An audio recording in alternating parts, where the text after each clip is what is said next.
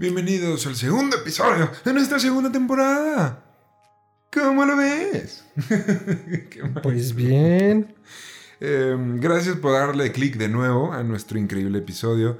Si te atrajo acá la portada, el tráiler, nuestras caras, nuestras voces, muchas gracias aún así por darle clic y por querernos seguir escuchando y, y, saber la historia de estas grandes personas. El día de hoy tenemos un episodio muy curioso porque curiosamente es una leyenda de la música y un nombre que muchos ubican, pocos conocen el trasfondo, entonces, y, muchos seguramente están preguntando, ¿cómo? O sea, ¿vas a hablar de Simon y no vas a hablar de Garfunkel?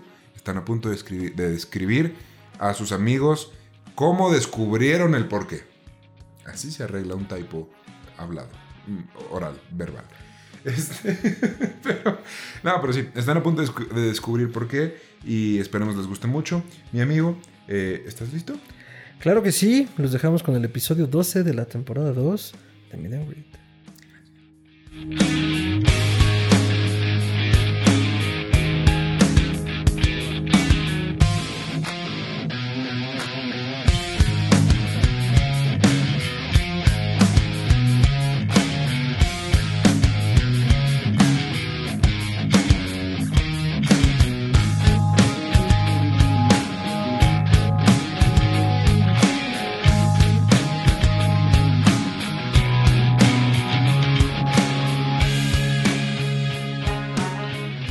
Bienvenidos a Miran Greet, el podcast en el que Ricardo Medina le contará a su mejor amigo, Fernando Santamaría, la historia de la música a través de los iconos que la forjaron.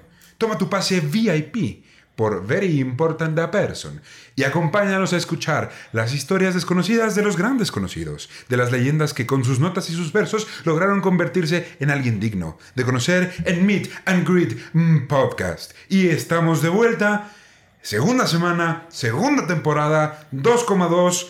Muchas gracias por venir. ¿Cómo estás, mi amigo? He sentado, ¿y tú? También, fíjate. Y, las piernitas. En mis tiempos, cuando yo era niño, decíamos, siéntate de chinito. Entonces así era. Pero eso al día de hoy es racista. No le enseñan eso a sus hijos. Bueno, entonces también era racista, solo no les importaba. Bueno, sí, eh, muy buen punto. Muy buen punto. Eh, pues bueno, eh, sin más preámbulos, ¿estás listo? Claro, hoy sí. Muy bien. Ah, cito. Su primera gran canción nació durante un periodo de trauma, cuando necesitaba consolarse a sí mismo. Noche tras noche, en noviembre, se sentaba en el baño con su guitarra, solo, con su música y su futuro. Luego, su mundo cambió con el asesinato del presidente John F. Kennedy. Él fue a su baño, apagó las luces como de costumbre, y comenzó a tocar suavemente su guitarra. Entonces tocó algunas notas cálidas y evocativas una y otra vez. Lentamente comenzó a reflejar en pensamientos eso que había estado pensando durante meses. Reflejó pensamientos en... ¿Viste? Yo no hice la cita, esto es una cita textual. La manera en la que la gente ignoraba las palabras de aquellos, desde músicos hasta líderes religiosos, que predicaban en contra de la injusticia y el materialismo excesivo. Y así, sentado solo en la oscuridad, las palabras comenzaron a salir de su boca. Hello, darkness, my old friend. I've come to talk to you again.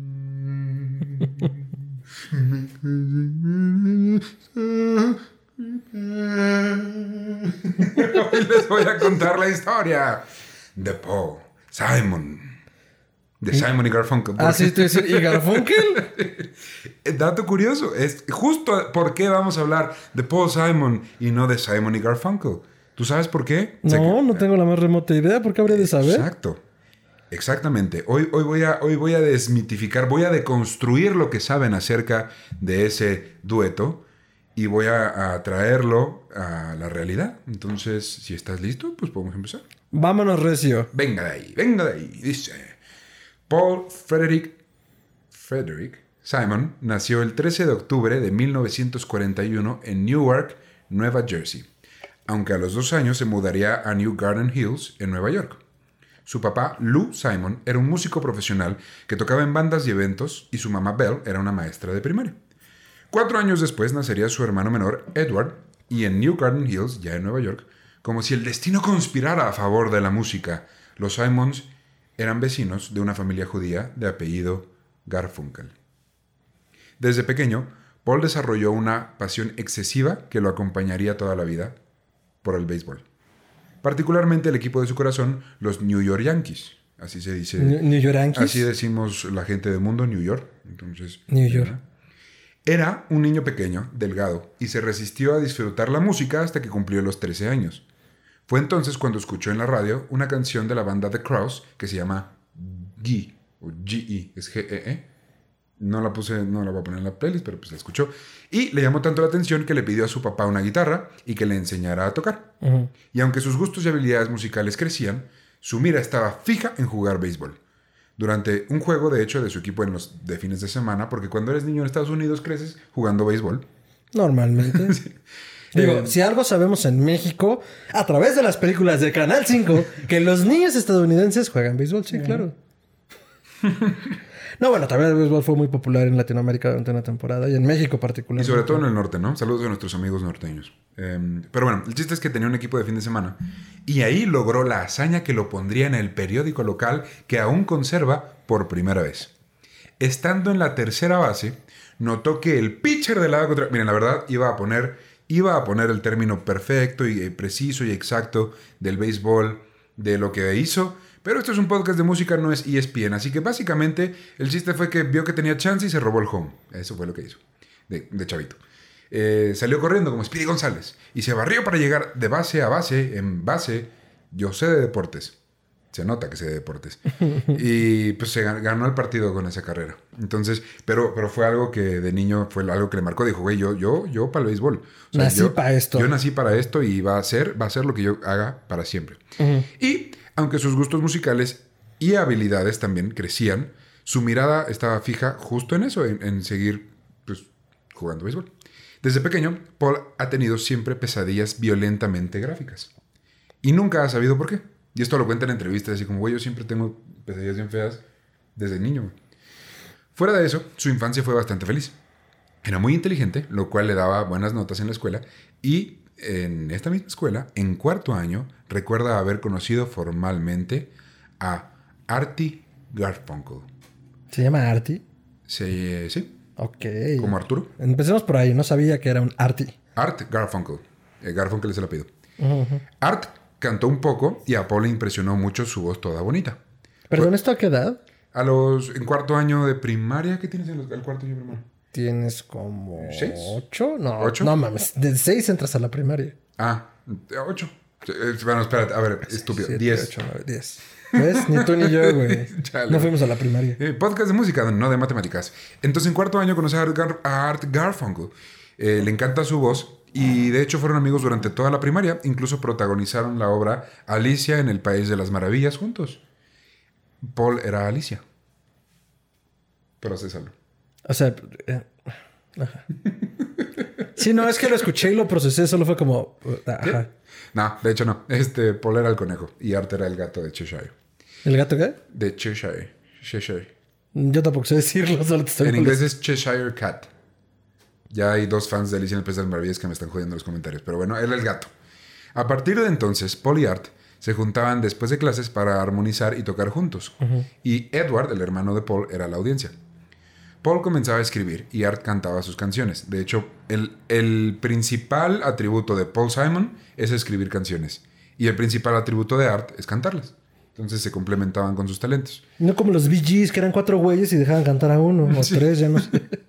ok. Cuando le llegaban a enseñar alguna al papá de Paul Simon, a Lou, este era muy crítico, lo cual podía llegar a dolerles, pero también hizo que Paul desarrollara una pasión por la música tremenda y también una competitividad enfermiza. Es uno de sus peores defectos, güey.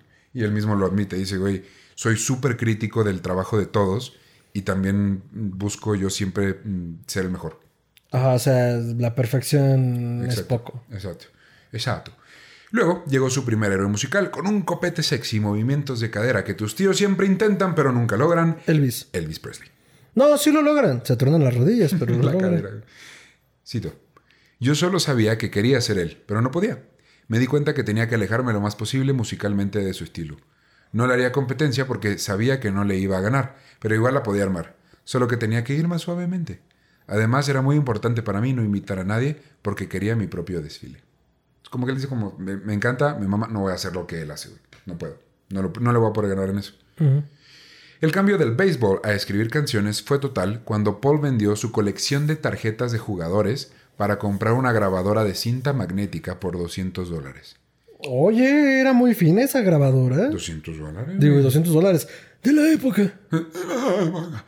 Con ella mm, mandaron su primer sencillo original, Hey Schoolgirl, o Hola Colegiala. Eran, ¿todavía, eran niños en ese entonces? Sí, güey, eran menores de edad, tienen 16 años. Ah. La mandaron a la firma Big, quienes eh, obtuvieron la firma de los papás de ambos, porque eran menores de edad, entonces Sí, que firmar los papás. Sus representantes legales. ¿no? Exacto. Y este, los firmaron en un trato que les daría dos centavos por cada venta del sencillo. El productor, que no veía ningún atractivo en sus nombres juntos, vaya imbécil, les puso Tom y Jerry, Ay, güey. Ya Eran- eso ya se ha visto. en honor a la caricatura del gato y el ratón Tom y Jerry. Eh, este Paul Simon era Jerry, porque era muy chaparrito. Dato, fun fact. La canción fue un hit en el lado este del país y hasta aparecieron en el show que mencionamos justo en el episodio pasado, American Bandstand, en la TV, donde conocieron, fun fact, de Meet and Greet Podcast, Shots y mencionan episodios pasados, conocieron a Jerry Lee Lewis. Ya vamos a hacer esos, de esos podcasts. Ok, miren, en redes sociales va a haber una tabla de por cada vez que Ricardo, a Ricardo le baila el cabello, shot. Ajá, no, güey, van a acabar pedísimos, güey. Durante el 57 su canción llegó a compartir espacio en la lista del top 10 junto con Jailhouse Rock de Elvis Presley. ¿Ubicas Jailhouse Rock? Mm, Bam, bam. más o menos.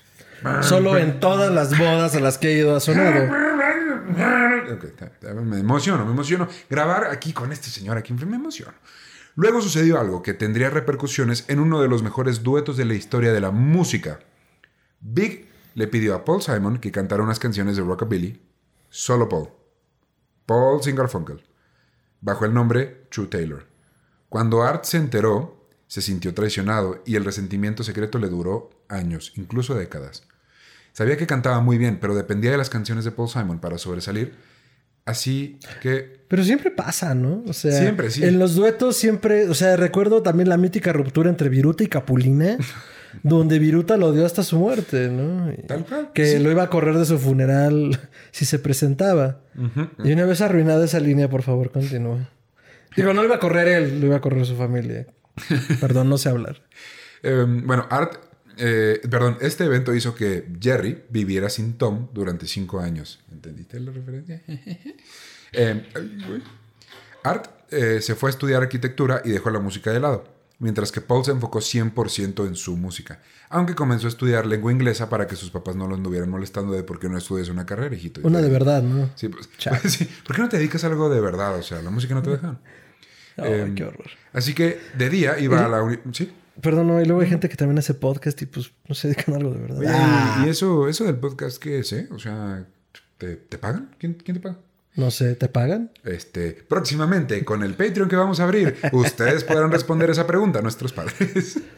Así que de día Paul Simon iba a la universidad y en las tardes viajaba a la isla de Manhattan a trabajar en estudios de grabación, buscando grabar sus propios demos de vez en cuando, pero pues la neta nada nunca pegó durante esos años. Esta experiencia le dio, eso sí, dos cosas. Uno, aprendió el aspecto técnico de grabar música y siempre quedarse con el copyright de la misma, así que podría publicar sus propias canciones y ahorrarse una fortuna en el proceso. Entonces, económicamente le convenía. Y también comenzó a interesarse en la política, particularmente en un senador de nombre John F. Kennedy que tenía prospectos presidenciales. Y pues bueno, sabemos cómo acabó eso, pero al menos no- nos dio una canción muy bonita. Al ver el pop, ah, perdón, al ver que el pop no le permitía sobresalir, volteó a escuchar un nuevo ritmo popular llamado folk, que se cantaba particularmente en Green- Greenwich Village, en Nueva York, con mucha pasión. Las letras retrataban cosas que le importaban la- al cantante que tenía la guitarra en mano y estaba sentado en la banca de un parque, con cara de duro, con una boina y con todo el futuro por delante, hablando de domar trenes y cabalgar conejos. Toda esta mística mitología en Nueva York le llamó mucho la atención. ¿Cabalgar conejos? Nadie, nadie se dio cuenta. En el 59, cuando estalló la Guerra Fría, se enlistó, pero le descubrieron un murmuro en el corazón que luego desaparecería años después de la nada. Nunca, nunca tuvo repercusiones, pero por eso no fue a la- a combatir. Ok. Ahora es importante mencionar que para Paul Simon su aspecto físico ha sido motivo de conflictos y depresiones durante toda su vida. Perdón, yo los ubico ya de más grandes y hay uno que está más pelón y tiene el Ajá, pelo chino él es Paul Simon. Él es Paul Simon, Sí. ok. El peloncito es Paul Simon y el de chinos como yo es Art Garfunkel. Ok, ya. Entonces su aspecto físico le, causa mucho le causó mucho conflicto. Su altura, sus rasgos físicos y su cabello que se caía siempre han sido criticados y esto durante los primeros años de su carrera generó inseguridad y no lo dejaban en paz. Batallando internamente con eso, sacó algunas canciones perdidas bajo el seudónimo Jerry Landis, que nunca pegaron y después de años de fracasos y trabajos mal pagados, su personalidad también se volvió melancólica y triste. Como que todo iba decayendo y como que no nos estaba yendo muy bien.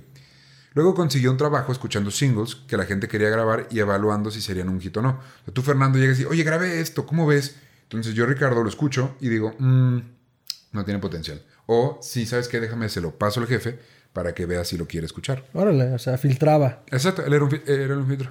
Un, fil- un filtro. Luego, eso. con- y esto, como ya podrán imaginarse, se volvió una habilidad importantísima con los años para su propia música. La universidad también le dio fortalezas que podría usar como conocimientos de sociopolítica, moralidad y libertad personal. Esto hizo que sus letras se volvieran más emocionales. No emocionantes, emocionales. Durante este tiempo, como alrededor del 63, se comenzaba a escuchar una voz tipluda en la radio de ¿Tipluda? un tal Bob Dylan. Perdón, ¿tipluda? Tiene una voz tipluda. Bob ¿Cómo es una voz tipluda?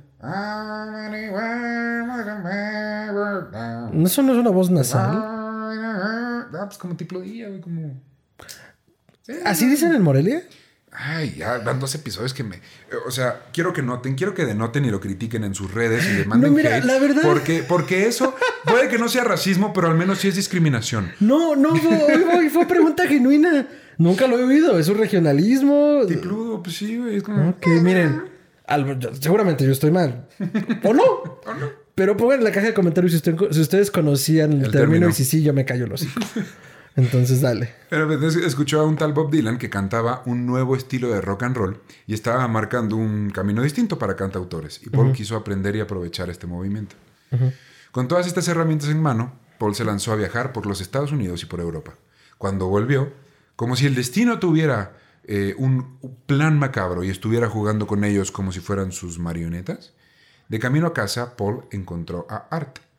Después de platicar un rato, dejaron la tensión de un lado y comenzaron a cantar juntos de nuevo. Así fue como Paul le enseñó una nueva rolilla que tenía por ahí escondida llamada The Sound of Silence, a.k.a. el sonido del silencio, más conocida hoy en día por TikTok. Tengo que, te- te- se tiene que decir, se tiene que La admitir, verdad, sí. la canción se, se conoce hoy en día. Bueno, no sé si sea solo por TikTok, pero me queda claro que no es por. Ah, perdón, Sí. voy a sacar mi edad brevemente. Vale. Hubo una película, creo que en la década de los 70, que no me acuerdo si es, si es del 73, interpretada por un jovencísimo Dustin Hoffman, llamada El Graduado. Ya llegaremos a eso. Ok. Lo dejamos sobre la mesa hasta que lleguemos a ese punto.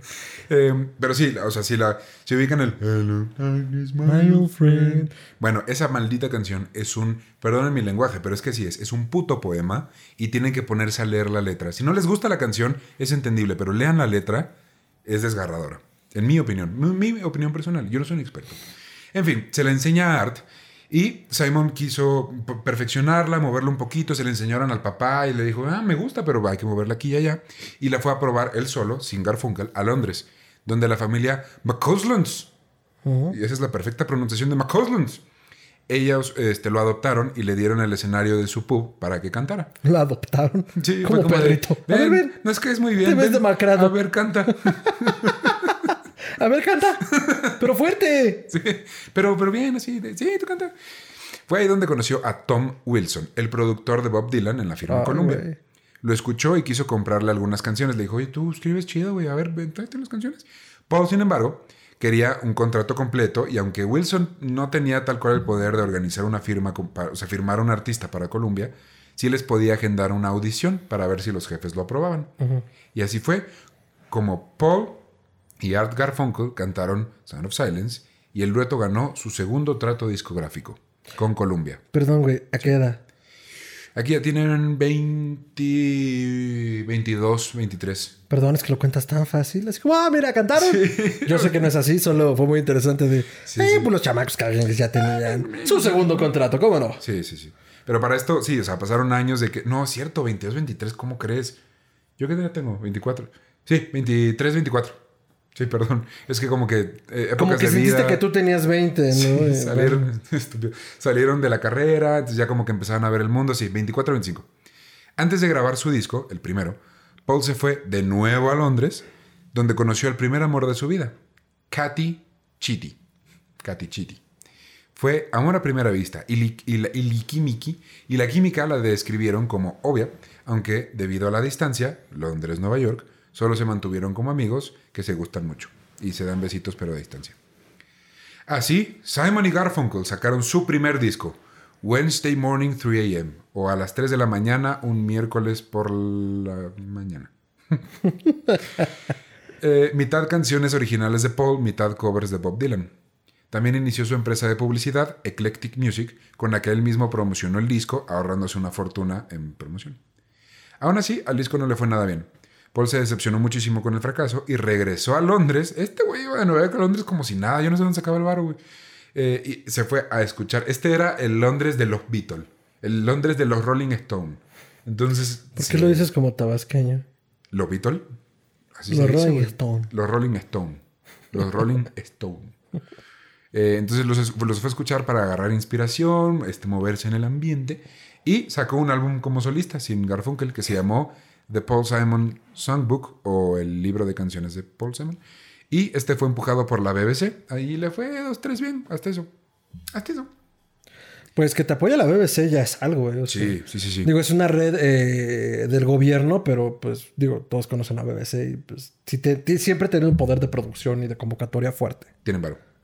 En De hecho, palabras. este, fun fact, esto no venía en el guion, pero eh, el- lo, pusieron en, entre en comerciales de TV religiosa, güey, en la, en la tele. El de la BBC.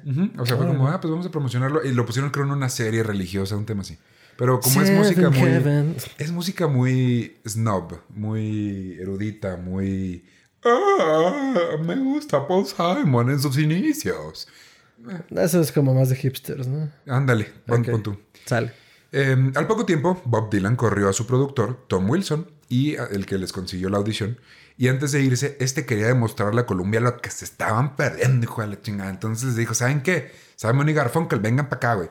Ubican su canción, The Sound of Silence. Sí, pues ahora me la van a cantar, pero en versión eléctrica. Al principio, ambos, no, no- ninguno, o sea, ninguno de los dos estaba convencido como de cantar eso en eléctrico. Pero dijo, no, neta, sí, sí jala, güey, sí jala. Entonces, Paul se regresó a Inglaterra después de haber grabado esa versión eléctrica. Te digo que iba y venía, ¿qué onda, eh? O sea, en... en- ya- Pues, había, había varo Sí, había varo, güey. y Em. no había pandemia, güey, sobre todo. Sí. Regresó a Inglaterra para salir con Kathy, eh, Kathy Chitty, y cito a Kathy. Era una persona a la que podías querer, educado, amable, ambicioso y respetuoso. De hecho, la traducción literal del lovable es amable, pero pues no era que él era, una- no fuera una persona amable, sino Fue una era- persona que ¿Qué era digna de ser amada. Exactamente. Ok. Eh, justo en su viaje en Inglaterra, en una estación de tren, fue donde escribió Homeward Bound o Atado a casa. ¿Sí? ¿Otra vez cómo? Homeward Bound. Homeward Bound. Ok, sí. Diría que sí. ok. Total, ayer la escribió en una estación de tren. Es muy romántico esto. Es- esto es- estos son poetas. Eh, y mientras perfeccionaba la letra, Sound of Silence, versión eléctrica, iba subiendo en las tablas de Estados Unidos. Ese éxito fue suficiente para que Columbia quisiera hacer un segundo disco del dueto liderado por esta nueva versión. Es decir, agarra esta versión, la sacamos como sencillo, pegó, ah, métela en un álbum y hazle más cositas. El producto... Y acabas de resumir como en dos segundos toda la industria Oh, sí. discográfica. Está cool. El productor del disco, que incluiría canciones este, en el álbum londinense, perdón, eh, este segundo disco traería canciones de The Paul Simon Songbook, Songbook el de la BBC, y nuevas canciones. Ok. Eh, pero el productor es de hecho un viejo conocido de este podcast. ¿Te acuerdas de Bob Johnson? Me Y- acuerdo. ¿Te acuerdas? Bueno, Bob Johnson fue de hecho el que le dio a Johnny Cash el empuje para grabar su disco en Folsom, en la prisión. Y llegó y le dijo, no, pues sí, jala, güey, yo te ayudo a ver cómo hacemos". Bueno, pues ese güey, nada más que esto es muchos años antes. Bueno, él este, le produjo el disco y también contrataron un nuevo manager llamado Mort Lewis, quien estaba casado con Peggy Harper. Guarden ese nombre porque nos servirá más adelante. Es una pequeña herramienta que usaremos más adelante. Es Peggy Harper, acuérdense de ese nombre.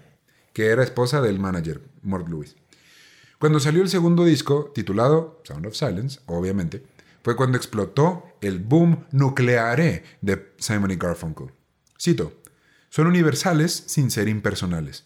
Simon escribe sobre todos, pero escribe como debe de ser, desde lo que ve y lo que siente. Y es que Poe ponía mucho empeño en escribir lo que sentía, siempre combinando su propia experiencia con un poco de imaginación. Vuelvo a citar. Las canciones no son memorias. Debes de tener cuidado cuando lees las letras como si fuera una lista de hechos. En una sola canción suelo mezclar hechos con imaginación. Algunas líneas son completamente ciertas, pero otras pueden venir de cualquier lado, incluyendo lo que has visto o escuchado. Me gusta. Como escritor, estás buscando emociones reales, pero eso no siempre es igual a contar lo que te pasó en la vida real. Por eso, no puedes ser infeliz y escribir una canción feliz, o estar feliz y escribir una canción triste. Es muy cierto. Suena muy básico, pero es que creo que es elemental y justo. No sé si a todos o qué tanto pasa en la industria, pero si de repente dices, no se la compro.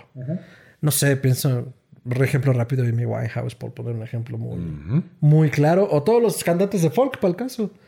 Me iba mal en las vías del tren y trabajaban en las vías del tren. ¿Eso es un blues? Bueno, Folk, ya te entendí, Ajá, perdón, sí. ¿ya? Sí. Y si tú estás escribiendo canciones o quieres escribir canciones y te quieres dedicar a eso, no hay un mejor consejo que nosotros en este podcast te podamos dar que escuches y realmente te pongas a escuchar las letras de Paul Simon. Todas. Escúchalas todas. Ve cómo evolucionan. Te estamos haciendo un favorzote. En fin, Ok. continúo. El dueto, siendo un éxito, se lanzó de gira en universidades. Este es lo más snob del mundo. Hay quien hace gira de bares, hay quien hace gira de cantinas, hay quien hace gira de teatros. No, estos hicieron giras en universidades, güey. lo que no te dicen es que en secreto también hacían gira de burdeles. Ah, Ah, sí. Pues qué chistoso, nunca había escuchado de eso, Sí, ¿eh? dijeron como ah, Harvard, Oxford, Boston, Ah, Cali. El Ivy League. Este último ya te salió. Así, lo jalas, güey. Como calzón chino en la universidad, así lo jalas. Ah, no, estas universidades. Eh, en fin, eh, en estas universidades ganaron muy buena lana Ok. y ya se empezaba a notar cierta rivalidad entre los dos. Mientras que Art, el peluchín, nunca olvidó ni perdonó la traición de la época de Tommy Jerry, Paul pensaba que todos amaban a, Gar- a Art, a Garfunkel, y pensaban que él escribía las canciones porque cantaba mejor. Como él tenía los looks, o sea, porque era más guapo, era más alto, cantaba mejor, cantaba bien, Cantaba, dejémoslo ahí. Paul Simon pensaba que todo el mundo lo quería a él, porque pensaban que él hacía todo, cuando en realidad todo el proceso de escribir la canción, darle musicalización, el genio detrás, eh, entonces esos celos se vuelve tóxico, es una relación tóxica. tóxica. Bueno, eso es muy común. Y no sé, digo, hablaba en broma y en serio de Viriota y Capulina. pero creo que mucho en los duetos pasa eso, ¿no? Como cómo se reparte la, el crédito. Sí, tal cual. La fama que iba ganando la pareja, la pareja, el dueto, perdón, le causaba ansiedad a Paul y esto hizo que se sintiera perdido. Pero en un departamento en Manhattan, porque es mejor llorar en un Ferrari que en un bocho. Al poco tiempo llegó el tercer disco con, con el sencillo Homeward Bound, que se llamó. Ah, perdón, y el otro sencillo que a mí me encanta también se llama I Am a Rock o Soy una piedra. I am a rock. Yo no soy nadie para desmentirte aquí. está muy Eres una piedra. Estúpido. Eh, este single de I, I Am a Rock había llegado solito, así como que nadie lo vio, pero de repente ya estaba en el número 3 de las listas de Billboard. Madres. Perdón, este es en uno de los primeros podcasts que siento que vamos en chinga. Sí, es que yo lo estoy llevando en chinga porque este. eh, eh, su vida es como muy de Eso. saco canciones y me deprimo, pero luego saco y luego para acá y luego me deprimo otra vez. Entonces estamos intentando. No, está muy bien, está muy bien. Se siente el ritmo. Eh, el disco llamado Parsley, Sage, Rosemary and Thyme. El nombre más snob mamador que le puedo pensar a un disco. ¿Cómo se traduce? Parsley, Sage, Rosemary y Theme. Son nombres Sí, lo estoy viendo desde aquí. de Maldición. personas de quien te Sí, sí, no, no, no. De- mi miopía sí me deja ver allí con ese tamaño de letra que tienes. Le, le puse zoom, le puse zoom para es que soy cieguito, perdón. Eh, bueno, ese disco vendería 3 millones de copias y les ganaría el respeto de los ejecutivos de Columbia y un cuarto disco, el trato por un cuarto disco, que llegaría hasta 1967. Esto ya es en el futuro. En el Inter, invitaron al dueto, a estos dos, al Festival de Pop de Monterrey. No Monterrey, Nuevo León. O sea, Yo sé que ustedes intentan ser el centro del universo, pero en este caso. Mira, no, no, no, no, el centro, el centro del universo no, por lo menos gringos. no, no aspiran a más. Sí, no, pero me refiero a Mont- Monterrey. Mon- Monterrey, ¿no? Porque es con R Monterrey, en ajá. inglés. Mon- Monterrey. Monterrey. Bueno, se oye. Eh, donde fueron opacados, mm, no sé, siento que no había mucha opción porque justo fue el evento en el que un tal Jimi Hendrix quemaría su guitarra. Aguanta. Güey, hay un Funko. eh, no puse aquí el Funko, ah, güey. No pusiste Funcos. Ah, bueno, hoy no, hoy no hubo Funkos, pero hay el Funko que tengo de Jimi Hendrix así quemando su guitarra en un evento espiritual. Bueno, fue ese festival. Lo de la quema de la guitarra no fue en Woodstock. No, no, fue en Ya. Monterrey, Monterrey Festival. Ya, es que traigo cruzado eso. Ajá. Entonces, pues entre eso y que también estuvo Janis Joplin y The Beach Boys, la neta es que el dueto fue muy opacado, güey. No sé en qué programa decíamos, creo que justo en el anterior. Hay momentos en los que no sales. o sea, después de ciertos actos o antes de ciertos actos, no sales, güey, no hay manera. Sí, es como... Te esperas al día siguiente. Es que ese fue su problema, ellos fueron antes. O sea, pasaron ellos y luego pasó esto y luego ya fue como de...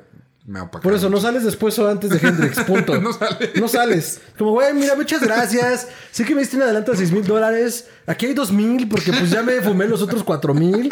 Pero pues, güey, gracias. O sea, salve Hendrix. Sí, güey. Mort Lewis, su manager, se volvió su- también su nuevo promotor para los conciertos. Que de hecho, pues eso es un manager.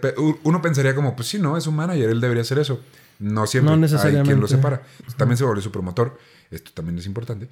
Eh, y les llegó la oferta para ponerle música a una película. Spoiler. La película se llama The Graduate. Gra- gra- gradu. Mi inglés ahorita ya no jala, pero El es graduado. El graduado. Eh, Pero así con voz de. eh, Sale el título así en, en grande y alguien lee El graduado. Güey, yo me sabía el nombre de ese señor que hacía esa voz aquí en México. ¿En serio? Sí, sí, sí, no puedo acordar de su nombre. No, Este, no importa. En, en la de India- en- la de Indiana Jones 1, así se lee todos los créditos, como. Este. Dice. Con Harrison Ford. Pero es esa voz nasal. Protagonizando a. Sí, güey. Ok. Este, entonces, bueno, llegó la oferta para esta película del director Mike Nichols. Así que mientras el, fraca- eh, eh, mientras el fracaso en Monterrey, o Monterrey, los hizo ver como snobs pretenciosos al lado de cantautores como Bruce Springs- Bruce Springsteen, la película les dio la oportunidad... Britney Spears. Britney Springsteen. La película les dio la oportunidad de lanzar una de las canciones más populares y conocidas de la historia llamada Mrs. Robinson, Es correcto. o a la señorita Robinson. Pues sí, aunque era la señora Robinson. Bueno, señora... Eh, ¿Quién es la señora Robinson, Ricardo? Es este, de hecho, es una de las protagonistas de la película. Curiosamente, la canción, curiosamente, Fernando, te cuento el chisme, ¿no? No se iba a llamar así, se iba a llamar Mrs. Lewis. Tenía un nombre distinto, pero por la película, el director les dijo, ¿y si la cambian a Mrs. Robinson? Y dijeron, para que aluda a la para que protagonista. aludi- alu- aludiera a la Sinopsis rapidísima del graduado. Por favor. Un chico, eh, justamente recién graduado, eh, probando el mundo. De repente, probando el mundo, se encuentra metiéndose en las sábanas de la cama de la madre de su novia. Ya. sé que parecería que les spoilé algo importante. No. Pero en realidad lo importante es cómo se da todo. Entonces, Sí, Y la música, porque toda es de Paul Simon. fue súper controversial en la época porque, bueno, supongo que incluso sería controversial ahora. Entonces, imagínense. ¿1973 dijiste? Sí, sí. Entonces, Sí, bueno, dense una idea en la, en la Norteamérica, la que sea de cualquier tiempo, porque siempre algo les escandaliza. Entonces, Sí. pues yo creo que eso les ayudó bastante, ¿no? Ahí te va. Eh, grabaron la película, hicieron, la- perdón, hicieron la banda sonora para la película, eh, o el soundtrack, y en friega se pusieron a trabajar en su siguiente disco, de hecho conceptual, llamado Bookends, o finales del libro, que incluía esta joya de canción, y Paul se encerró en su departamento solo para hundirse en su música, marihuana y LSD. O sea, ¿la música era eufemismo para marihuana o fue música y marihuana? Las tres. Ah. Música, marihuana y LSD. Para entonces ya se podía considerar un millonario gracias a sus primeros discos. Güey, en este momento tiene que 27. No sé, vamos en putiza. Es una persona millonaria ya, güey. Ay, 30, yo- casi 30. Tengo 20 siempre y no 20 siempre. no me alcanza por uno de colores. Entonces lo que hicieron fue lo siguiente, güey. Le dieron la música al director para la película y dijeron, una, dos, tres, estas tres canciones las vamos a sacar en Bookends. En un disco que no se va a llamar de El Graduado, se va a llamar Bookends. Pero se traen la rola de acá, ¿no? De hecho, la rola sí la- en la playlist ya está, pero dice como Mrs. Robinson de la película El Graduado. Entonces, este, sí, sí se consideró así. Decidió que quería un sentido de seguridad, familia y estabilidad. así que se fue a Londres a ver si lo suyo con Kathy podía pegar, pero no se pudo y terminaron. Cuando volvió a los Estados Unidos comenzó a salir con Peggy Harper. La Nombre que dijiste que guardáramos. Correcto, porque es la ex esposa de su manager. Gracias por acordarte. Estoy aprendiendo. y luego comenzaron los problemas. No me digas, porque su manager no era su ex manager. Curiosamente, su manager nunca tuvo un pedo con eso, güey. Fue como de. Ay, güey. Ya habíamos cortado, la relación se acabó y él empezó a salir con ella. Son adultos, son libres de hacer lo que quieran. Y todos, todos confirmaron que nunca salieron durante el matrimonio. O sea, nunca fue como de te la bajé, sino de. ¿Sabes? Se hizo bien, pues. Em, entonces, pero los problemas comenzaron porque, verán, Mort Lewis, este mismo manager, les había conseguido tres fechas en megateatros. El Carnegie Hall de Nueva York, que es uno de los más grandes teatros del mundo el Convention Hall en Filadelfia, que es uno de los más grandes teatros de Filadelfia. Y el Symphony Hall en Boston, que es uno de los más grandes teatros en esa cuadra en Boston.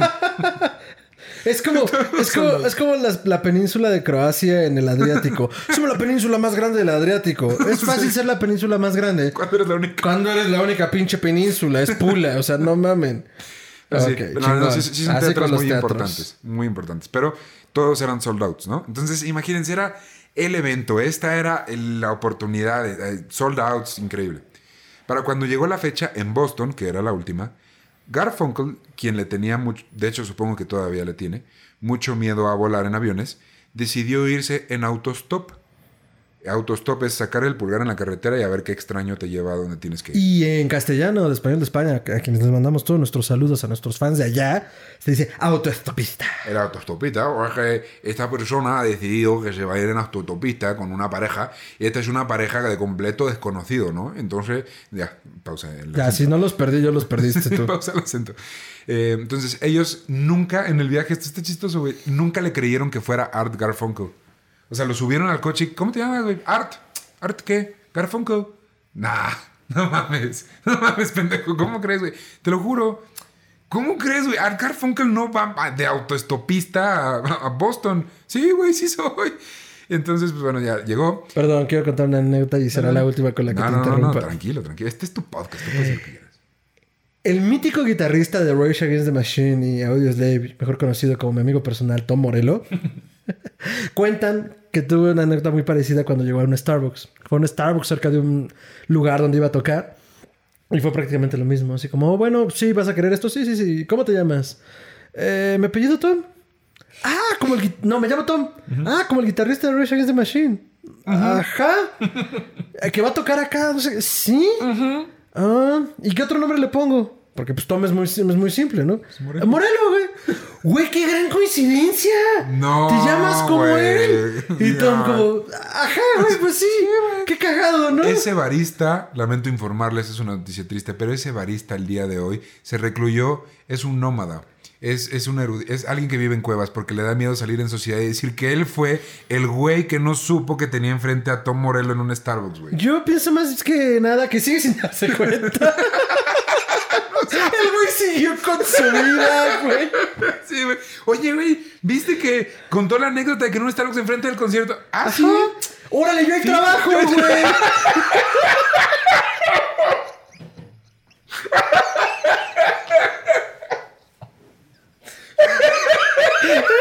Lo rompí, güey. Lo rompí al fin. Perdón. Ay. Ay. Uy, Por eso me dedico a esto. Las puras risas. En fin, regresando a Simon y Garfunkel. Pues bueno, Gar Art llegó terriblemente tarde, güey. O sea, así de que ya la gente ya estaba como que empezando a irse hasta que llegó. No mames. Y Paul se enojó, cabrón. O sea, digo, ¿qué te pasa, estúpido? ¿Por qué, te vas no de autostopista, güey? vuela. Sí, vuela. Eh, luego, después de este evento, tenían cita nada más y nada menos que en el Royal Albert Hall. Que es uno de los más grandes foros para tocar en el mundo. no por tamaño, sino por importancia. Que te voy a confesar algo, güey. Yo no sabía cómo era por dentro, solo lo he visto por fuera. Y lo vi por dentro por primera vez en, el concierto de Adele. vi el concierto de Adele y lo vi por dentro y dije, tengo que estar ahí al menos una vez en mi maldita vida, güey. Es, es, es precioso. Eso dice. Está cañón. Pero bueno, tenían cita ahí. ¿Y quién crees que no se presentó a tiempo? Porque un día antes del vuelo habían estado grabando para el nuevo álbum, se cansó, se quedó dormido y pues básicamente pues perdió ese vuelo. Ay, pues Arti. Ay, ese Arti. Pues bueno, tuvieron que cancelar el concierto No, güey, no. bajo la excusa, cito, Diarrea explosiva, güey. no, no cito, o sea, sí cito, pero no tanto así. Se pegó y pues no pudo llegar porque Auchi. Pues, Se pegó. Se Güey, mejor se haber dicho eso, perdí el vuelo, explotó. Se metió una paloma en la turbina. No mames, qué Se horror. pegó y está en el hospital porque se pegó. Bueno, Bookends, eh, en parte gracias a la emoción y el- la euforia que causó el graduado en cines, eh, fue un boom nuclear. El álbum se mantuvo en el número uno durante cuatro semanas. qué chingón. Luego, Art le escribió una carta a Paul Simon, donde decía lo mal que se había sentido con su relación durante los últimos 10 años. Eh, al poco tiempo, el director Art Nichols, el que hizo el graduado, los volvió a llamar, esta vez no como cantautores, sino como actores. Sin embargo, debido a una modificación del guion y que lo recortaron y no sé qué, el- solo se quedó el personaje de Art. Y Paul no tuvo bronca con eso, dijo, ah, ok, pues que se haga actor y no hay bronca, güey, que, que, que le vaya bien. Peace. Se él se dedicó a escribir una canción que buscaba ser una autobiografía rebuscada y modificada con elementos bíblicos que todo combinado se llamó The Boxer o El Boxeador. Y se volvió un clásico en su repertorio. La rola habla de supervivencia y resiliencia. resiliencia. Dado que Art se retrasó para las grabaciones del disco porque estaba atorado en México, ¿Qué No. hacía en México? No, grabando no, la peli, güey, la grabaron, la querían Ah, grabar en. México, sí. En el norte, en Baja California. Ah. Y estaba ahí, estaba atorado, no se podía regresar a Estados Unidos porque pues estaba grabando. Así que pues No lo voy a dejar pasar porque no le creo que sea Arte Garfunkel. Esta visa es falsa. Este pasaporte es falso. no lo creo, joder. Arte Garfunkel no cruzaría a pie la frontera. No cruzaría caminando por la frontera de Tijuana. Este, saludos a Tijuana. Paul se dedicó, se dedicó, se dedicó a escribir y a recibir Grammys. Así, porque pues, pues eso hace uno en su tiempo libre, güey. ¿Qué Escribe hiciste? ¿Recibió otro Grammy? Sí, pues fíjate, fueron los Grammys, güey. Recibió otro, güey. Ah, mira. Sí. Qué chido. Al día de hoy seguramente puede hacer un, un, este, TikTok que diga como, dime que has ganado Grammys sin decir que has ganado Grammys. Aquí hay otro Grammy. Y nada más graba así su, su sala, güey. Así de Grammy gay, Grammy, Grammy, Grammy, Grammy, Grammy, Grammy, Grammy. Y el pisapapeles que parece un Grammy porque es un Grammy. Porque es un Grammy. Yo tengo uno falso, güey. Ah. Em, pero en fin, durante un viaje en coche, una letra comenzó a manifestarse en su cabeza. Iba caminando del trabajo hasta su casa, ¿no? No sabía de dónde vino, pero sabía que era muy buena.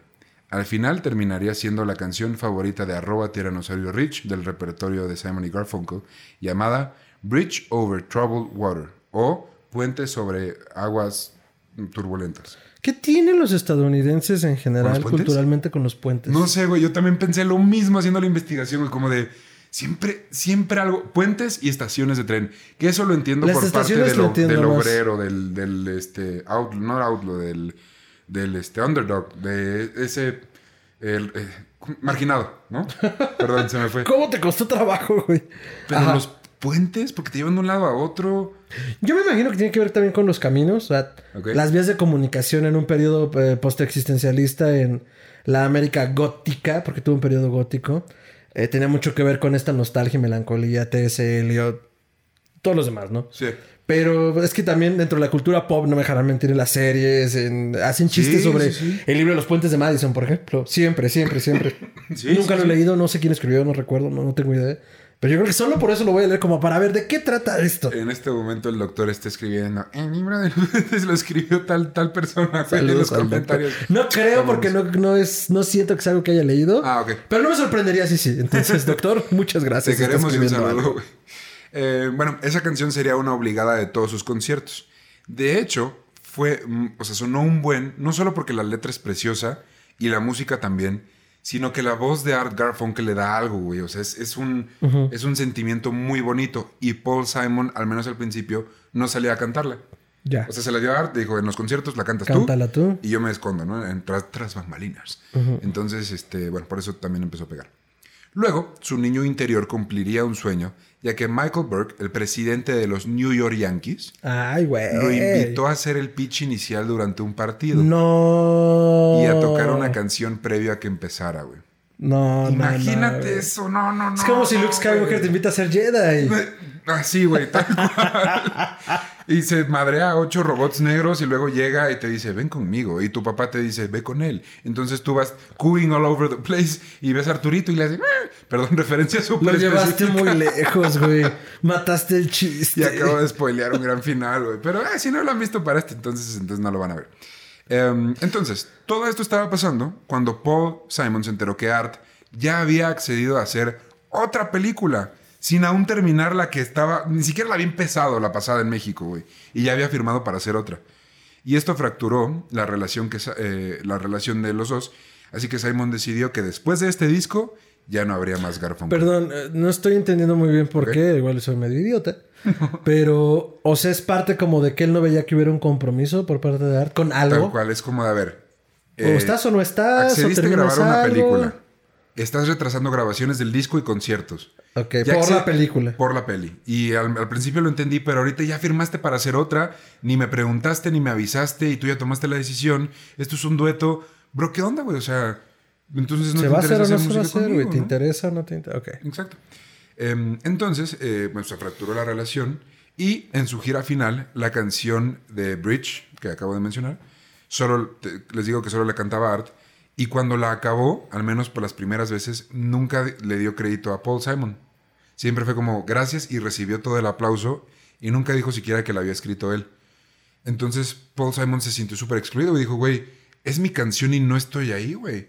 Ninguna de estas personas sabe que yo soy el que hizo todo. Él solo la cantó. Bueno, pero a ver, o sea, creo que, creo que también hay una onda de que sí hay un mérito en cantarla, porque pues por algo no la Por cantaba Paul supuesto. Simon. Sí, sí, sí. Pero, pero sí es como, ¿de qué forma vas a ver la gente que yo tuve que ver con esto, no? O sea, Mínimo solo menciona mi ¿no? nombre. Eh, muchas gracias, muy agradecido. Besitos a todos. Y gracias a mi querido amigo Paul Simon por componer esta Por canción. No Exacto, sé. nada le costaba. Bridge era y es tan buena que compitió en las tablas con Let It Be No, güey. de Lobito. No, estás mamando. E incluso le ganó estando en el número uno en las tablas de Billboard durante seis semanas seguidas. Y estaba Let It Be a todo lo que daba. güey. Chan, chan, chan. Pero Paul no celebraba. En una entrevista dijo que quería mudarse a algún lugar recluido de la ciudad y que sentía mucha angustia. Sabía que perdiendo a Art perdería el 90% de sus amigos. Peggy, la ex del manager, que Porque si iban a ir todos con él o porque él era el 90% porque él de era el sus 90% de sus amigos. Ahí va mi vida social. Sí, literal, güey, no tenía más. Y Peggy, este, con quien ya empezaba a salir, te digo, lo acompañaba y llegó a sugerirle varias veces así como de, güey, pues no te preocupes, todo lo haces tú, tú escribes, o sea, no, no lo necesitas.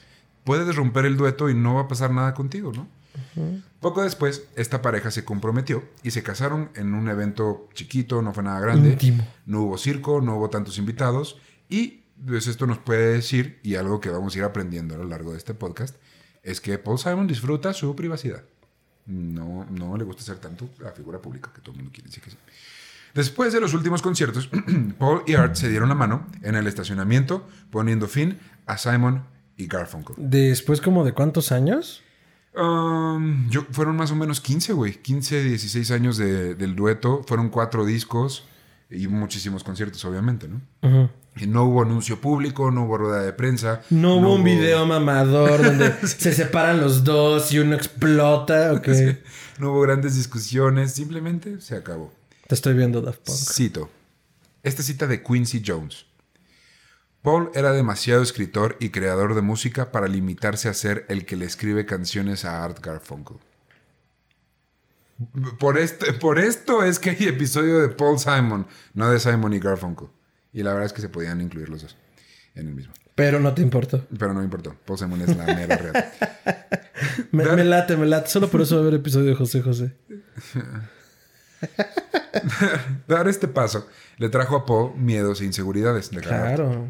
Le dio un bloqueo de escritor, Ay. que es un fenómeno común entre escritores, los escritores lo sabrán, en el que pues te bloqueas creativamente y no puedes Nah, ¿tú crees? con tu obra. Pues sí, Yo el pensé que era otra cosa, güey. No sé, como cáncer en los Pero es un dedos. fenómeno. Yo no sabía que era, ah, o sea, era algo, o sea, un tema de discusión Sí, entre sí, escritores. sí, sí.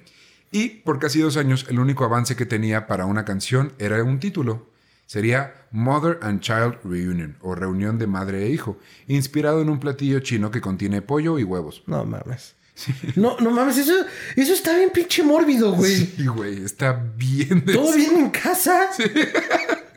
Pero la canción está bonita, no tiene que ver con el pollo. No, yo esperaría que no. Mm, también se, dedic- eh, perdón, se comenzó a obsesionar con, la com- con una combinación entre rhythm and blues y sonidos caribeños, que en Jamaica llamaban ska o reggae. Ay, güey. Así que viajó a la isla a investigar un poquito más de, de qué se Soy trataba. ese Paul. Simon y voy a investigar sobre Sky Reggae. Güey, esto está poniendo muy surreal. Continúa. Sí, se pone bien duro, güey. Luego volteó a ver la música, a escuchar la música latina y contrató a algunos percusionistas brasileños. Ajá. Combinando esto con jazz, salió su primer álbum como solista de título homónimo. Esto quiere decir que se llamó como él, esto quiere decir que el álbum se llama Paul Simon. Eh, no hubo tour porque no le fue tan bien al disco, la verdad. Yo sé que ustedes podrán decir como, pues obvio, combinó reggae con jazz, con música brasileña, pero no realmente, o sea, simplemente como que pues, simplemente no... No, bien.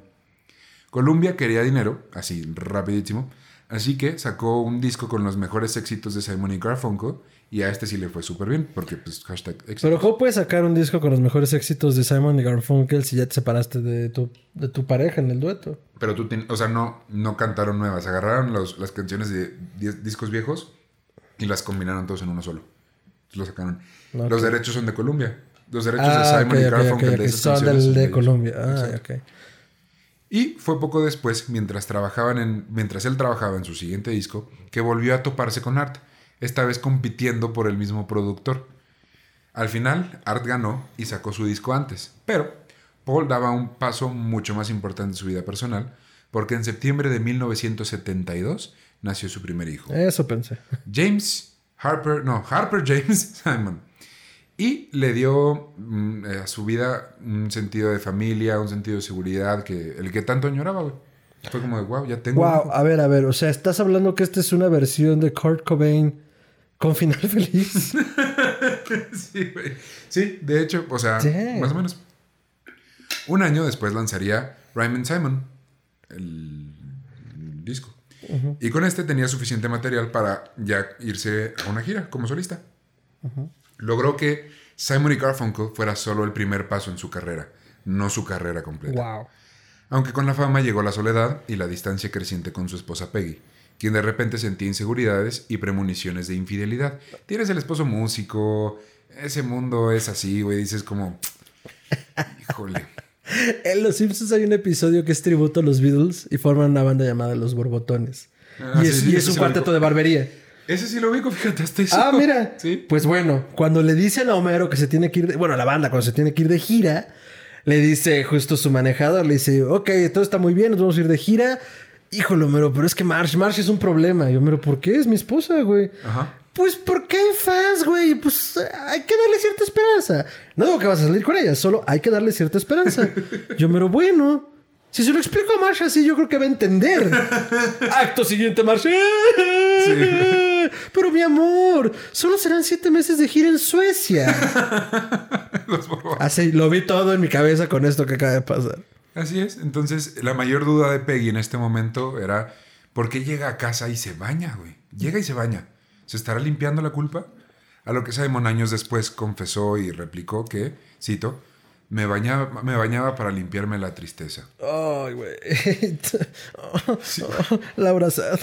Y en cuanto al llanto en la regadera, de pronto, perdón, y en, un llan- en una de esas lloraditas en la regadera, si tú lo has hecho, no estás solo o sola, esto se hace normalmente, pero en una de esas le llegó la inspiración de su siguiente hit, que se llamó Still Crazy After All These Years, o Aún estoy loco después de todos estos años. Mis traducciones están al tiro, ¿eh? O sea, yo los agradecería ya. Decidió, de- Paul Simon decidió, más, bien, más que decidió, se dio cuenta de que no era material para un esposo y se divorció de Peggy Ay, güey. aunque siguió muy cerca de su hijo. Cito, hay algo en mí que dice que si admito que todo va bien, va a dejar de estarlo. O si admito que soy feliz, tal vez ya no pueda escribir igual. Changos. Sí, está, te digo que va y viene y se deprime y luego hace un disco y luego, ya sabes. Em, quería comprarles a, a mamá e hijo un departamento en el edificio Dakota en Manhattan. Ahora es famoso Wow. ese, ese Sí. edificio porque ahí afuera mataron a John A Lennon. John Lennon. Pero, Alex Beatle, John Lennon. Pero eh, tendría un oponente que también quería ese mismo departamento. no, güey, no. Yo voy a dejar que adivines. Imagínate, adivina. Hay millones de personas en el mundo. ¿Tú qui- quién crees que justo estaba compitiendo por ese Estoy, mismo estoy seguro que era? Eric Clapton. No, un, un cantante de guitarrista también bien tristillo. Pues Art Garfunkel. No, güey, no, no, fue no, no, güey. quien estaba compitiendo, pero Paul ganó esta. Paul sí ganó esta. De pronto, la luz comenzaba a llegar a su vida.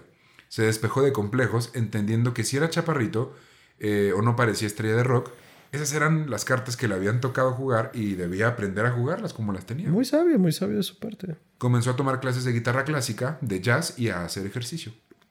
Mientras grababa un nuevo disco, escuchó el trabajo de Art Garfunkel como solista y sintió pena. Sé que esto suena bien mamón, pero este güey es alguien que neta conoce la música, conoce de letras y escucha el disco de su compa y dice, híjole, no está, no está tan chido. Yo creo que todos hemos estado ahí. Es bien difícil decirlo eso a tus amigos, ¿no? Sí. La neta, o sea, no es por ser culero, está culero. Te lo digo para que mejore, para que no esté culero. Sí, soy tu compa y quiero que Y a todos bien". nos lo han hecho también, o deberían. Sí, Porque sí, solo sí. así se crece. Así es. Entonces está cabrón.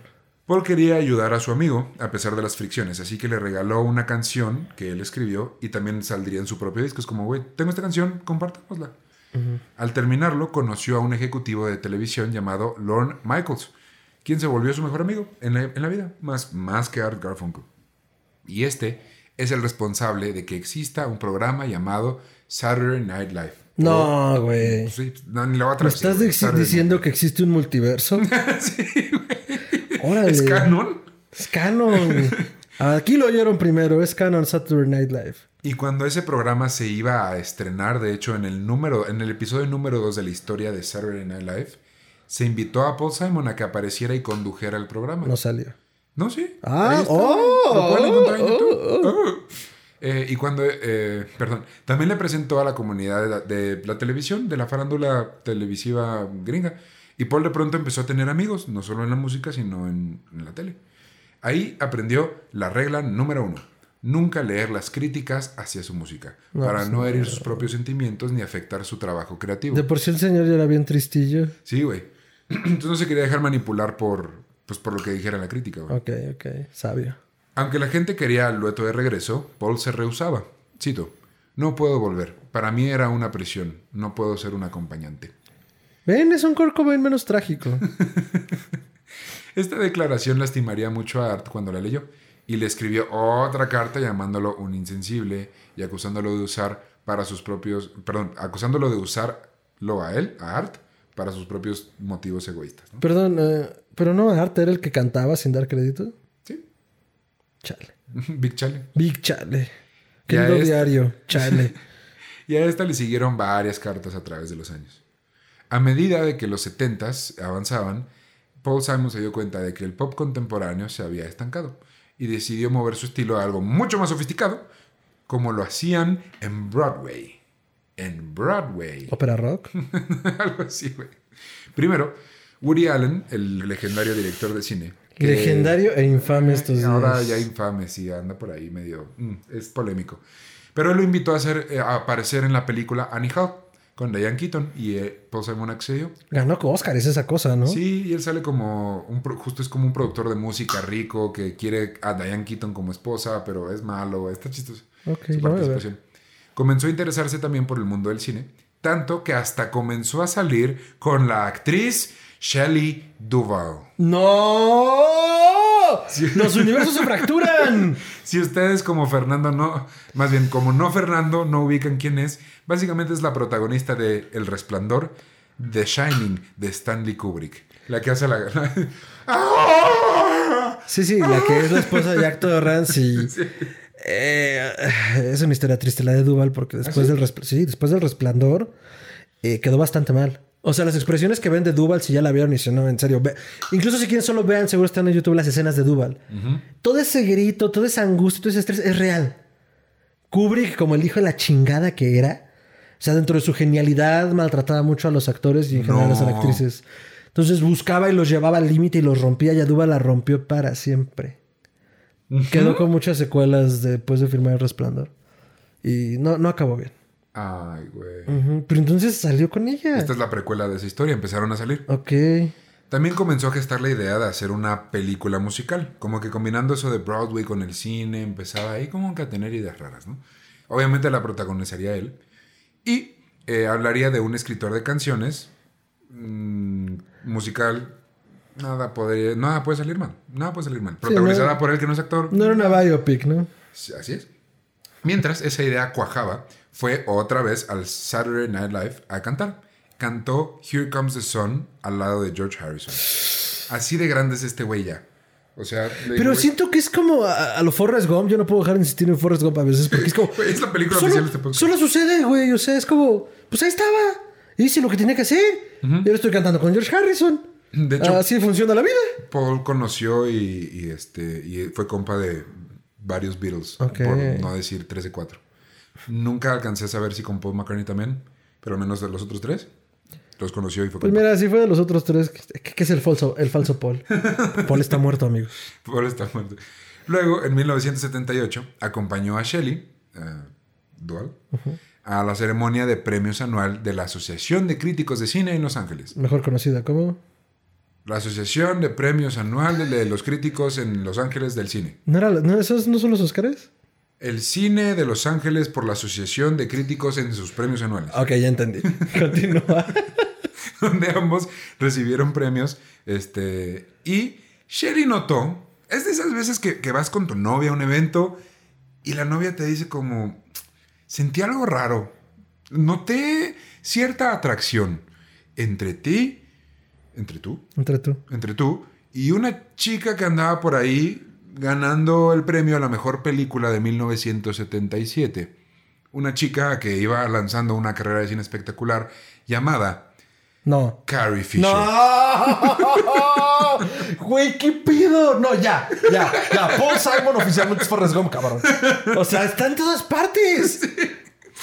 Carrie Fisher, quien, sin que Paul lo supiera, tenía un crush enorme con él.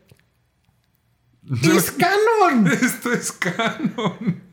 Güey, no, no, no mames, no mames, no mames. Ok, esto es oficial. Meet and Greet es mi podcast favorito. Ay, te quiero, gracias. Ya con que tú lo quieras, ya es mucho para mí, güey. Güey, no mames. Sí, güey. Durante este tiempo, el director de. Ah, Carrie Fisher es la princesa Leia en Star Wars para las. Sí, perdón, la nos vimos muy sibaritas. que- La persona y media que no sepa. Es, no, güey, Carrie Fisher, güey. No, o sea, yo sé, pero pues igual hay alguien. Es No, importante sé, aclararlo. Ahora, ahora lo sabe. Durante este tiempo, el director de Columbia tenía un gran conflicto con Paul Simon porque le caía mal. Así, simple, punto. Me O sea, así cagas, no como quiero. para Leia era su crush, nada más porque sí, al director de Colombia le cagaba Le Paul cagaba Simon. madre. De hecho, fue un güey bien polémico. Tiene un apellido ruso, ahorita no me acuerdo el nombre, pero acabó siendo demandado y se supone que fue el güey que casi que destruye la industria de la música. Casi- estuvo así de destruir la industria, güey. Ok, eso estaría interesante leerlo. Ajá. Sí, lo voy a investigar más, te los prometo. Eh, así, y Warner, aprovechando esto, le hizo una oferta a Paul. Entonces está Colombia, tiene conflictos, llega Warner y le dice, ¿qué onda, güey? ¿Qué onda, güey? ¿Qué andas haciendo, güey? Oye, ¿no quieres venir? Tengo casa sola. Y al principio Paul se negó porque era muy leal. Real fue como de lealtad a su firma y dijo, no, pues ya tengo un trato con Colombia y pues no, gracias. Pero luego de muchos proble- problemas legales con Colombia, sí decidió aceptar una módica cantidad, así minúscula, güey, así un, un cachito de 13 millones de dólares solo por firmar. Ay, para Hacienda, güey. Bueno, güey, la declaración, güey. Al poco tiempo, Shelley tendría que irse a Londres a grabar El Resplandor. Ah. O sea, real era la, la precuela directa. Sí, güey. Así que la pareja por eso terminó, pero siguieron siendo amigos. Y al poco tiempo, en el set otra vez de Saturday Night Live, Paul se encontró con su princesa, con su general, con su Skywalker, Carrie Fisher. Sí, se córtale, forza güey. mucho. Se volvió a encontrar a Carrie y eh, a ella le, le atraía un buen cómo escribía canciones. güey. Eh, y a Paul le llamaba la atención que medían lo mismo. ¿Cuánto medían? Eh, no te tengo, ahorita te digo el dato exacto, exacto, perfecto de cuánto miden, pero estaba chistoso porque literal era como, güey, siempre, siempre mis novias han sido más altas que yo y ahora medimos lo mismo. Me hace pensar que Paul Simon era ligeramente chaparrito para la media. Eh, pues sí, de hecho era una de sus inseguridades, él mide 1,60. Era muy chaparrito para Sí. la media. Y más para en Estados Unidos porque pues allá también la gente alta. Bueno, el chiste es que pues, se empezaron a gustar, empezaron a salir. Él la invitó güey, a Grecia no, de vacaciones. No. Y ahí nació el amor. Nació el amor. La pareja, desde un principio, era algo mm, problemática. Él era muy crítico del trabajo de ella, cortesía de, de su papá, o sea, del suegro de ella. Ves que le enseñó este de sé muy crítico con el trabajo, tienes que ser muy bueno, tienes que ser perfecto. sí, sí, sí. Entonces él tradujo eso con ella. Y ella tenía una actitud fiera y muy auténtica. Si han visto. Muy de en- Carrie Fisher. Es Carrie Fisher, güey. Entonces, eh, fue una década de cis y luego nos, y luego cis y luego tampoco no. Era esa pareja. Sí, y, eh, andaban y regresaban. Entonces, pues sí. Pero de que se querían, se amaban, güey. O sea, sí se querían mucho. Ella incluso llegó a rechazar la oferta de matrimonio de Dan Aykroyd Mejor conocido set como. de Blues Brothers. Mejor conocido como. Ghostbusters. Who you gonna call? Como Stans. ¿Estás? Sí, ah, pues te dije la, que pensé que te decir el nombre, güey. Es que la, la deshonra, güey, la decepción, hermano. Pero en el set de Blues Brothers, que salió en el episodio pasado, donde salió James Brown. Eh, Keka Brown. James K. Brown. Hashtag Keka Eso va a Brown. ser una playera antier, güey. Hashtag Keka Brown Killer, güey. Patrocínanos esa playera. Sí, güey. ¡Oh! Ahí está, güey. Bueno, háblanos. Arroba Killer. Sí, no mames. Perdón, güey. Este, entonces le rechazó la oferta de matrimonio a Dan porque ella de verdad quería estar con Paul Simon, quien a su vez ya había terminado de grabar su propia película musical protagonizada por él llamada One Trick Pony o Pony de un truco. Que no era una biopic. No, para nada. Eh, cuando salió, la crítica y la audiencia la destrozaron. Era eh, pésima. La busqué, les juro que la busqué. En todos los medios que yo tenía a mi disposición. No la encontré. No pude. Así de mal está, supongo. Ah, arg. Eh, él quiso pegarle, pa- perdón, pagarle a Warner, quien financió la producción, todo el dinero que había perdido con esta peli. Cosa que es cero común en cualquier mundo de cualquier industria cinematográfica musical. Sí, o sea, le apuestas y pierdes o ganas. Pero él dijo, oigan, qué pena, neta, les quiero pagar todo lo que perdimos. Es un amor de persona, güey. ¿Y qué? Bueno, ¿les pagó? Ahí voy. Simon entró en depresión de nuevo. Antes de, antes de eso, Simon entró en depresión de nuevo. Ay, pobrecito, lo quiero abrazar, también, Está güey. bien bonito, güey. Porque, cito, no siento que lo que hago tenga valor. Oh, Esa cita textual, güey. feel you, bro. Comenzó a ir al psiquiatra y le ayudó muchísimo. Luego llegó una llamada desde Manhattan, porque lo querían para hacer un concierto gratuito en el Central Park de Nueva York. Entonces, como dices, ¿no? Manhattan, Londres, Manhattan, Londres, así se le Sí, vivía. Manhattan, Manhattan, Grecia, Manhattan, Grecia, Manhattan. Accedió incluso a hacer ese concierto al lado de Garfunkel. Y el evento para medio millón de personas Madre. en ese parque se grabó, está en Spotify, hay un par de canciones en la playlist de and Green. Ahí está. Fue un éxito y le donó a Warner Bros. sus ganancias para pagarles lo que habían invertido en la película. Sí, les pagó. Wow. Luego fue a darle a Mort Lewis un cheque por 100 mil dólares. ¿Te acuerdas de Mort Lewis, el manager? Sí. ex manager ahora. Mort no lo quería aceptar porque él solamente había pasado la llamada. Literal es como, oye, queremos a, a Paul Simon. Ah, sí, te lo paso. Y ya, eso fue todo lo que hizo. Y entonces no quería aceptar el cheque, pero Paul le dijo, cito, Mort, siempre serás el promotor de Simon y Garfunkel. Esta es tu comisión. Güey. Es un amor de persona, güey. Hello, darkness, my old friend. También accedió a hacer una gira mundial con Art y un disco. Pero este estaba plagado de canciones demasiado personales y tenerlo a Garfunkel ahí como que no hacía mucho sentido. Así que lo sacó. Cito. Nos habíamos distanciado. No pensábamos musicalmente igual después de 11 años de solistas, No, pues no. donde puedes hacer lo que tú quieras. Entonces, literal, dijo como, No cuajo. "Mm, ¿qué crees? Mientras tanto, del otro lado del estudio, Carrie Fisher comenzaba a tener problemas con drogas y, una, y un diagnóstico de desorden de bipolaridad. Ah, es cierto. Cortaban y regresaban hasta que la pareja se comprometió. Plot twist. Los traigo y los llevo. Parkour. Parkour. Eh, en una sola llamada, Paul Simon le dijo a Art Funkel que estaba fuera del disco, pero dentro de la lista de invitados de la boda. A la- en la que Billy Joel tocaría el piano durante la ceremonia, por cierto, güey. Imagínate, es ¿cómo, güey? No sé, ya a estas alturas no me habría sorprendido el Elton John, cabrón. Es como Elton John y el Papa ofició la misa.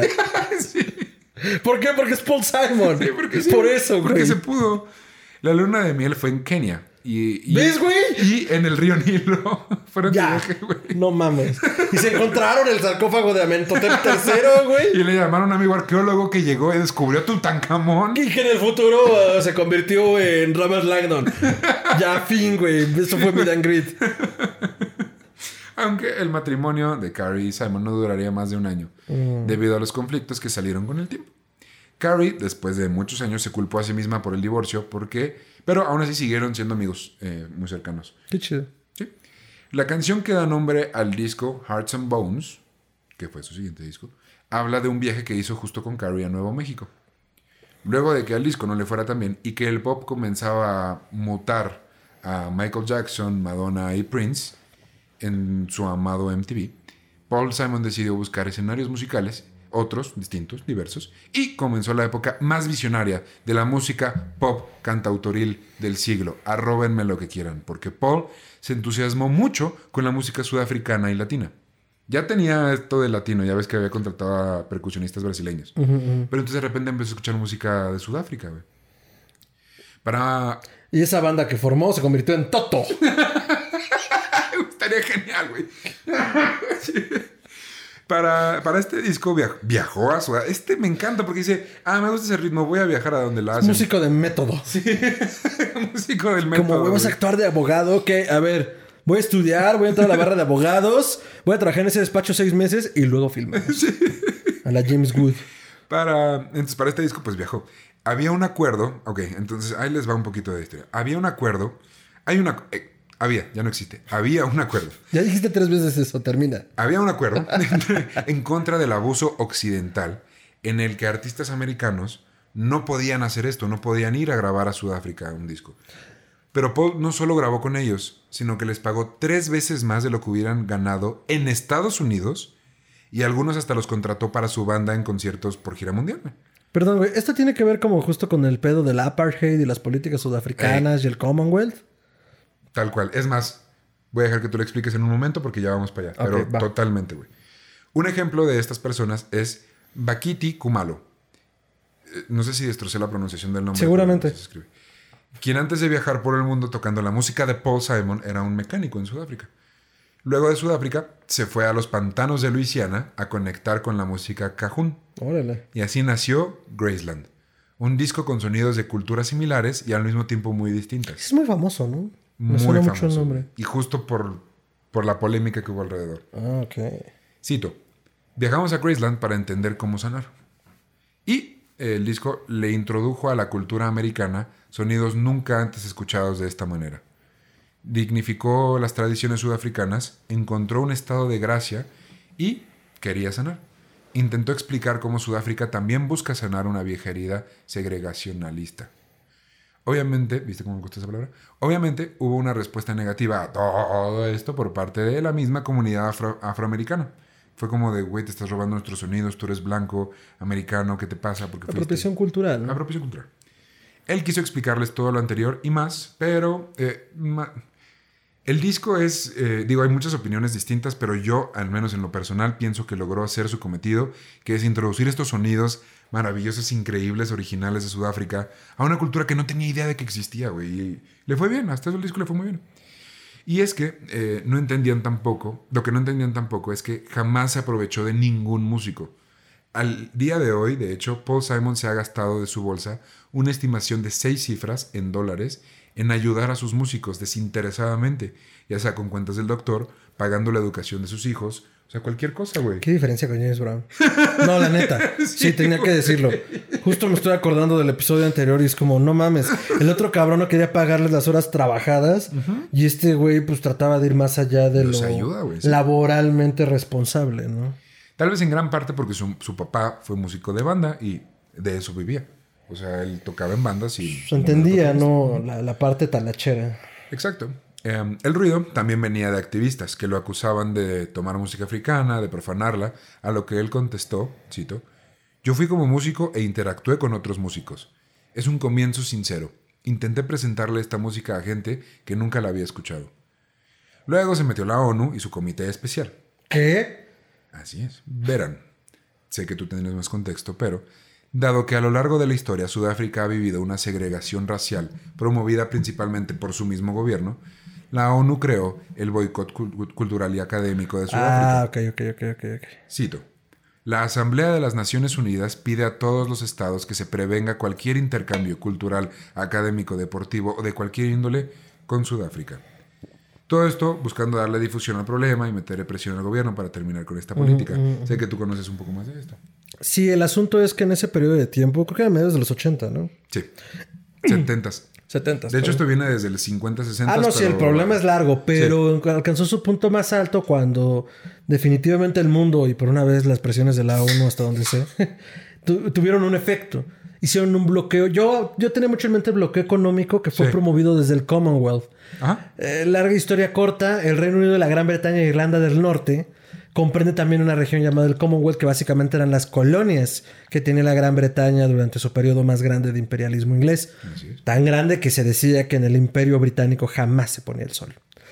Entonces, eh, los, los 1900 en general, la década del, del siglo, perdón, el siglo XX fue desbandada para las colonias inglesas que quedaban, ¿no? Se independizó India, se independizaron muchas regiones. Sí.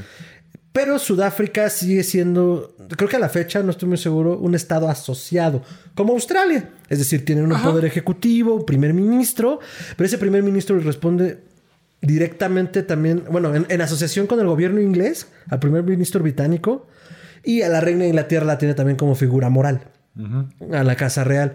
Entonces, eh, yo ubico el episodio, sobre todo porque lo repasé con la serie ficticia de The Crown de Netflix. Pensé que ibas a decir Los Simpsons, güey. No, le dedico un episodio completo a eso porque también habla de las tensiones que hubo entre la reina y Margaret Thatcher. Porque Ah, esto se dio durante el periodo de Thatcher. Nice.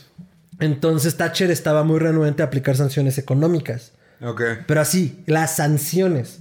Entonces fue, y justo sobre eso dramatiza la serie, todo un rollo para convencer desde los demás primeros ministros del Commonwealth para que aplicaran algo a Sudáfrica para hacer presión por el problema del apartheid.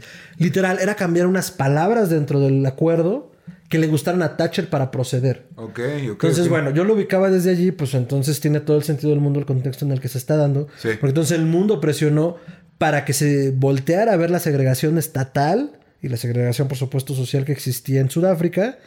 Y bueno, aquí surgen figuras enormes como Nelson Mandela. Así es. Eh, el rugby como un deporte fraterno Nacional, y nacional de Sudáfrica. Y algo muy curioso que voy a mencionar brevemente, el efecto Mandela, que es, Ah, sí. eh, es- son, bueno, el efecto Mandela describe la idea generalizada que tienen las personas sobre un evento o una situación en particular Que no es cierto. que no es cierta, que es mentira, pero que está tan generalizado y tan improntado en el inconsciente colectivo de un número de personas lo suficientemente importante para que se crea que es verdad. ¿Por qué se llama el efecto Mandela? Porque hay un número importante de gente en el mundo que cree que Nelson Mandela murió encarcelado. Ah. O sea, y afirman, no, claro, Nelson Mandela murió encarcelado. Cuando no, Nelson Mandela pues, vivió lo suficiente para salir de la cárcel y convertirse en presidente de Sudáfrica. ¿Sabes quién también comparte ese efecto? ¿Quién? ¿Con qué frase se entera el hijo de Anakin Skywalker que es su papá? Ah, pues yo soy tu padre, dicho por el propio Darth Vader. Pero ¿cómo es la cita textual? O sea, ¿cómo es la escena? Ah, Obi-Wan te mintió, Ah. tu padre no murió, yo soy tu padre. ¡Ay, güey! ¡Ay! Tenemos entre nosotros un sibarita de los guiones. ¿Cómo lo recuerda la gente? Normalmente la gente lo recuerda como, no, Luke, yo soy tu padre. Pero nunca dice Luke. La gente piensa que dice, no, Luke, yo soy tu padre. No, no, no. Es, no, yo soy tu padre. Ah, mira. Ok. Ne- Efecto Mandela. Llegaremos a eso. Pero entonces, tanto eh, fue económico y fue cultural, porque también la presión llegó al mundo del deporte, de la música, del, Claro, claro, claro. del cine. Entonces, es, no pueden, güey. Hay un Fue boicot. enorme. No, no, pues, el comité acusó a Paul Simon de no haber respetado e ingresó su nombre a una lista de artistas que habían violado este boicot, que incluía nombres como Frank Sinatra y Michael Jackson. ¿A qué te va a hacer la ONU? Decirte, muy mal. Sí, sí. Güey. Sin embargo, Simon no se iba a quedar callado. Pues no. Les escribió una carta declarándose a favor del boicot y explicando que fue a Sudáfrica, eh, pero que no tocaría ahí sin invitación. O sea, dije, sí, fui, dijo, sí fui, toqué con ellos, hice un disco, pero... Interactuó con su gente. Exacto. O sea, yo fui y hablé con ellos, güey, ya. Donde sí tocó fue en el Madison Square Garden, donando... Ay, no más. Y tocó todas sus... Perdón, no, no todas sus ganancias a tres organizaciones. Primero, una campaña para asistir a niños en prisiones africanas. Segundo, el Fondo Unido de Colegios Negros en Estados Unidos. Y tercero, agencias de ayuda locales en cada ciudad donde tocó durante el tour. Perdón, el Colegio Unido de... de- El Fondo Unido de Colegios Negros es este, un fondo eh, este, altruista para eh, financiar escuelas para gente negra. Es diferente a la Asociación Americana de la Gente de Color, creo, ¿no? Sí. La NSA. así. está enfocado totalmente en la educación. Ah, ok, pensé que era lo mismo. Ajá. Cuando la gira terminó, llegó la pregunta de siempre. ¿Qué sigue? La respuesta llegó en el sonido de ritmos y las percusiones latino-brasileñas. Viajó a Río de Janeiro para estudiar su música, mientras al mismo tiempo comenzaba a desarrollar la idea de un musical, esta vez en Broadway. Este güey está... Cuando, cuando nosotros vamos, ese güey ya fue y vino, güey. Este güey está... Pero tres veces, güey. Sí, no manches. Durante una visita al set, eh, perdón, al set de su casa, el Saturday Night Live, otra vez, conoció a Eddie Brickell, una cantautora de Dallas, y describió una atracción instantánea. Por lo pronto ahí se quedó. O sea, nada más como, Pícaro. "Ah, mira, qué guapa. Y es de Dallas, ¿no? Pues se jalan. Ah, o sea, de, de ella hacia él. ¿Los dos? Ah, los dos. "Ah, nos caímos muy bien. Tres viajes a Brasil, uno a París y una inducción al Salón de la Fama del Rock and Roll después, se dio cuenta que había muchos aspectos espirituales que no había explorado, como el uso de la ayahuasca. Voy a dejar que tú expliques lo que es eso. Lo poco que sé de la ayahuasca. Sí, no, no porque lo hayas utilizado, correcto. sino... Perdón. Mi abogado dice y mi mecánico está de acuerdo en que. Eh, no, o sea, realmente no lo he experimentado y no conozco mucho del tema más que lo de oídas, pero la ayahuasca es una. Si no me equivoco, es un té que derivado de una raíz. Ah, No es que me acuerdo si una raíz o una planta. Pero es una planta conocida como planta de poder. Eh, por ejemplo, como el peyote. ok. Se consume de forma eh, ritualística en la región del desierto del centro de México. Si no me equivoco, como en la región de Durango y de San Luis, por allí. Y este, pues hay. eh, es que se les conoce como huicholes, pero en realidad se- la etnia es la etnia huijárica.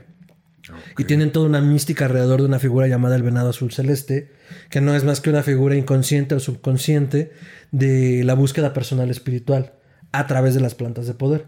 La ayahuasca es básicamente un trip en el cual te vas a encontrar a ti mismo y a través de la guía de un guía espiritual de, la etnia wijárica eh, te va a guiar por un mundo que es explorar el inconsciente tenebroso y terrible porque es donde ocultamos todo lo que no queremos ver de nosotros, básicamente. Pero es para entrar en comunión contigo mismo. Entonces, dicen que es una experiencia tremenda, que lloras, que o sea, te maltripeas en el sentido estricto, pero que si es una buena guía y tú haces el trabajo espiritual que debes de hacer mientras te estás maltripeando, eh, te purificas en muchos sentidos y, y- y es un nuevo comienzo. De hecho, mucha gente dice que eh, en realidad el efecto final de la- de- del proceso del ritual de ayahuasca es vomitar. Ok. Porque físicamente estás expulsando todo Tus eso, ¿no? Y ya, te limpias y, y bueno. Órale. Yo sí he sabido de gente que dice, güey, es que te, te cambia la vida, ¿no? Pero es un ritual muy fuerte. O sea, si no estás listo, bueno, nunca se está listo. Pero si sientes que no estás listo para enfrentar a tus demonios, puede ser muy traumático. Ok. O sea, tienes que saber que vas a los madrazos contigo mismo. Eh, pues qué, qué curioso porque eh, justo la historia nos cuenta que él lo probó y, lo- y tal cual, lo que acabas de escribir así, pero en el Amazonas, en Brasil. Pues seguramente puede ser un ritual que se comparte. Yo conozco el proceso del ritual de la ayahuasca aquí en México. Pero no dudo, la verdad no sé si sea endémica de aquí la planta y si no lo es, pues por sus propiedades alucinógenas y psicotrópicas, Debe de- seguro se usa para de fines ritualísticos en otras regiones del mundo. Eh, bueno, pues empezó a experimentar con eso. Ahora, ¿se acuerdan que le dijo a la ONU que no, no cantaría en Sudáfrica sin invitación? Ajá. Pues recibió una invitación de no más y nada menos que Nelson Mandela. Pero ya cuando había pasado todo este proceso de derrocamiento del gobierno, ¿no? Ya salió de prisión, ya es presidente, de hecho. Em, aún así, el concierto estuvo lleno de polémica, protestas y violencia. Había policías armados afuera del estadio y, eh, en el que, por cierto, la gente lo amó.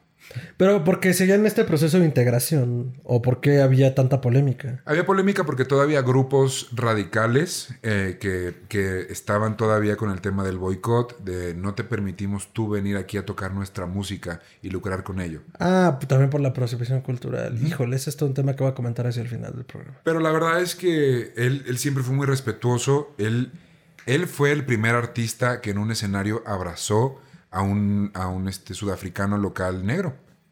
al final fue y lo abrazó y el mundo explotó. Siendo hombre blanco. Siendo él un hombre blanco, güey. O sea, pues es que tenía un simbolismo importante en ese momento. No iba en mal pedo y, siempre apoyó mucho. Entonces, pues bueno, es esa cosita, ¿no? Em, y a mi fin, ¿en quién se sintió? Porque no lo invitaron a cantar a Sudáfrica. Ay, no, pero por supuesto que Michael Jackson.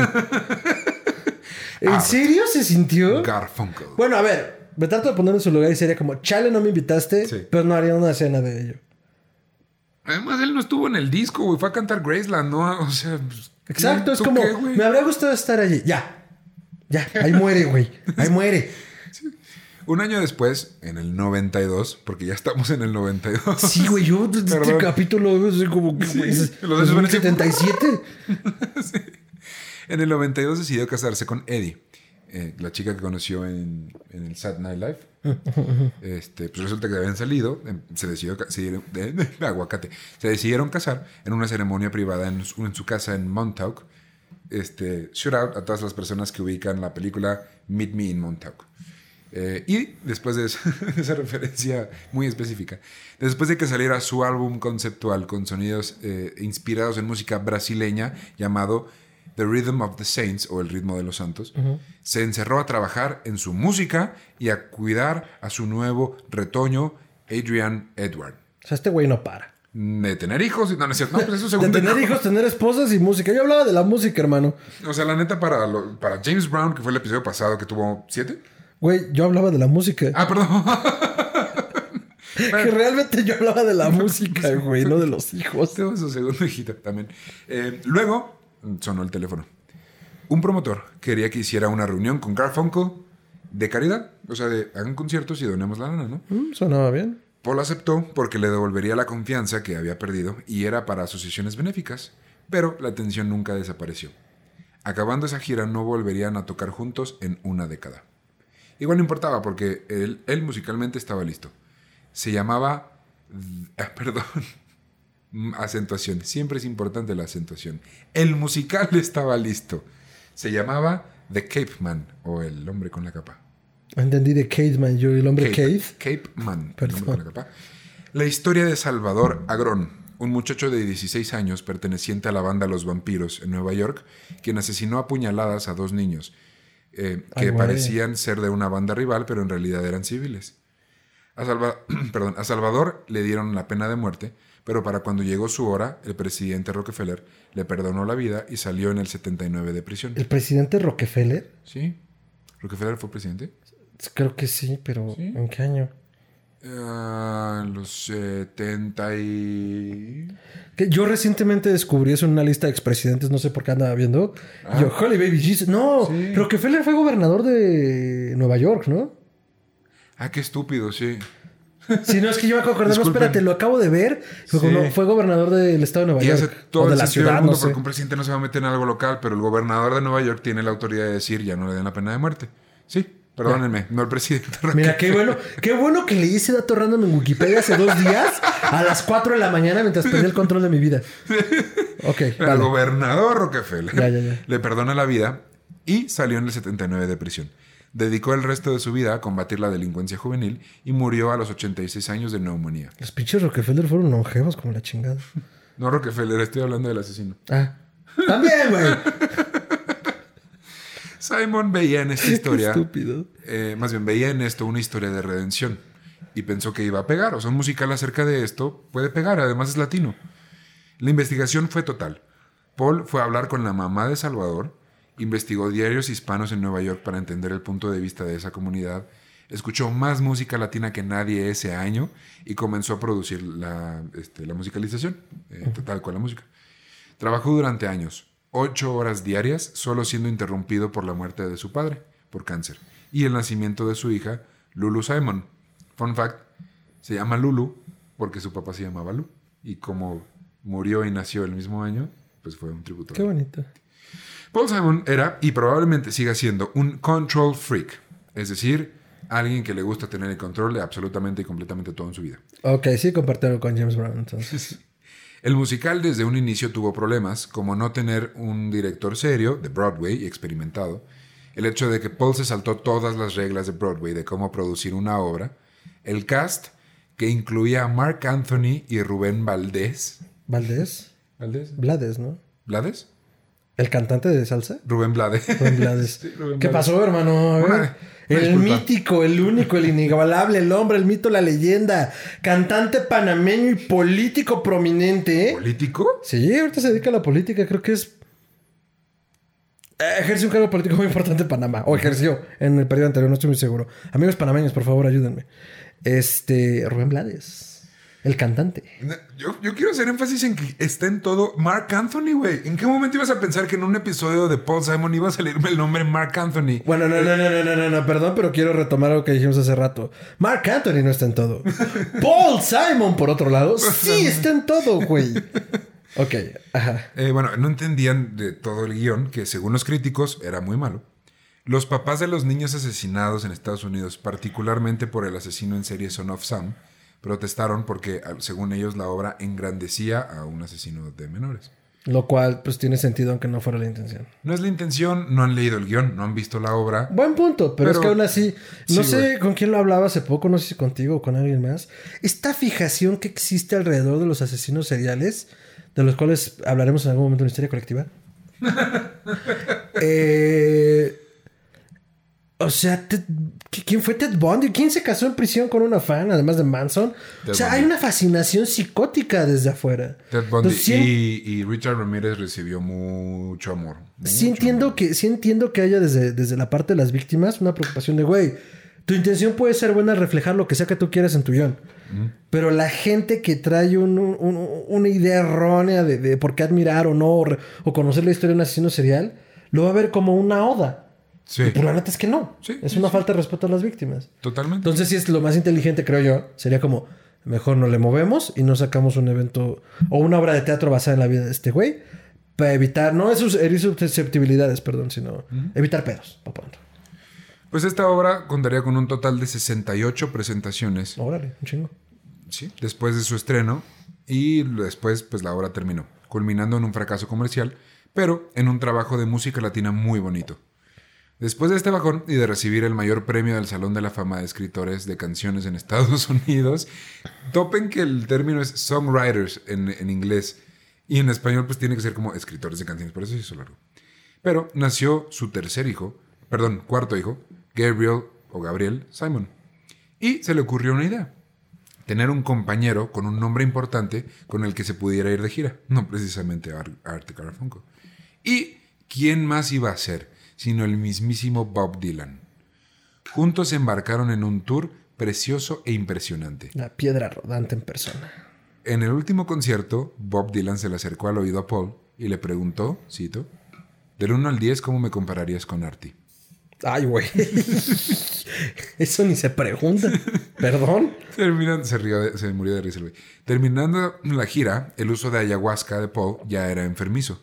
Pero de nuevo acudió al psicólogo para que lo ayudara a dejar de escuchar voces en su cabeza. Uy. Y lo dejó al poco tiempo. A partir de ahí, los discos de Paul Simon no despertaron grandes comentarios o grandes impresiones. Siendo un neoyorquino de hueso yankee, sufrió mucho el atentado a las Torres Gemelas el 9-11 y dedicó una carta en el diario a las familias y a la ciudad, en el New York Times. Al año siguiente le dieron el honor del Centro Kennedy, el máximo honor a las artes escénicas en la cultura estadounidense. La ceremonia fue vista, además de por millones de personas alrededor del mundo, por su madre y por un viejo coach de béisbol, quien le escribió una carta dos días después. Cito. Querido Poe, el viejo coach y su esposa vieron con mucho placer los honores que se te entregaron en el Centro Kennedy. Por un breve momento en el tiempo y la historia, te volviste a robar el home. Oh, Güey, que tu ex coach qué bonito, güey. Crazy in baseball. Lloro en base. Ay, yo cuando me río todo eso, disculpen ustedes. En, en el mundo del podcast, eso no, no está tan bien. Pero pasa un chingo. En el 2003 recibió el Grammy al reconocimiento vitalicio. ¿Cómo te explico que esta persona está viva y tiene un Grammy al reconocimiento? O sea, ya, ya, ya es. Perdón. Paul Simon es. Estoy un poco perdido porque de repente se me cruzan los cables muy cabrón. Ajá. Aquí hicimos el chiste del, del Grammy que era pisapapeles. Sí, sí, Ah, lo ok, ya. Sí, perdón, perdón, perdón. Tengo que dormir más, este, escuchas. Ok, vale. O sea, no solo tuvo entonces esos Grammys, sino que tiene el Grammy vitalicio. O sea, reconocimiento, una carrera de éxitos. de vida. Eh, ese fue eh, ese, fue premio para él y Simon y Garfunkel, Gar- Garfunkel, Garfunkel Sí, claro. aceptarían por última vez en la historia hasta ahora reunirse para hacer una gira que estaría activa por partes durante siete años. Es decir, siete años de, de historia y hacían gira, paraban, hacían gira, paraban, hacían gira, paraban. Sí, digo, porque a cierta edad está medio cabrón hacer una gira continua. Sí, y luego aguántalo. No. No, además se llevan de la cola. Incluso se hablaba de un nuevo disco del par. No, no creo. Ahorita les Con todo esto no creo. Ahorita les cuento qué pasó. Porque en el Inter, Paul des- eh, dio una plática a TED, conoció una- al ambientalista Thomas Friedman, ganador de tres premios Pulitzer por su trabajo en el medio ambiente, y dedicó parte de su trabajo y su fortuna a apoyarlo, buscando que la Tierra sea un oasis en un futuro no tan lejano. O sea, además de ser un altruista con la gente, es un altruista con el planeta. Esto es la mera verga, güey. Muerte de envidia, Al Gore. En 2007 murió su más grande fan, Bell. Si su padre le enseñó a ser crítico y disciplinado, su mamá siempre le dijo que persiguiera sus sueños. Cada vez que Paul lograba algo, era ella quien se paraba de su silla con orgullo y les decía a sus amigas, mira, ese es mi hijo. Hizo esta canción o este disco. Güey, sí. Eh, tres años después, en 2010, en la gira con Art, estando en Nueva Orleans, Garfunkel, Garfunkel se quedó sin voz en pleno concierto. Madre. Meses antes había viajado a Nicaragua y contraído una extraña enfermedad que le paralizó una cuerda vocal.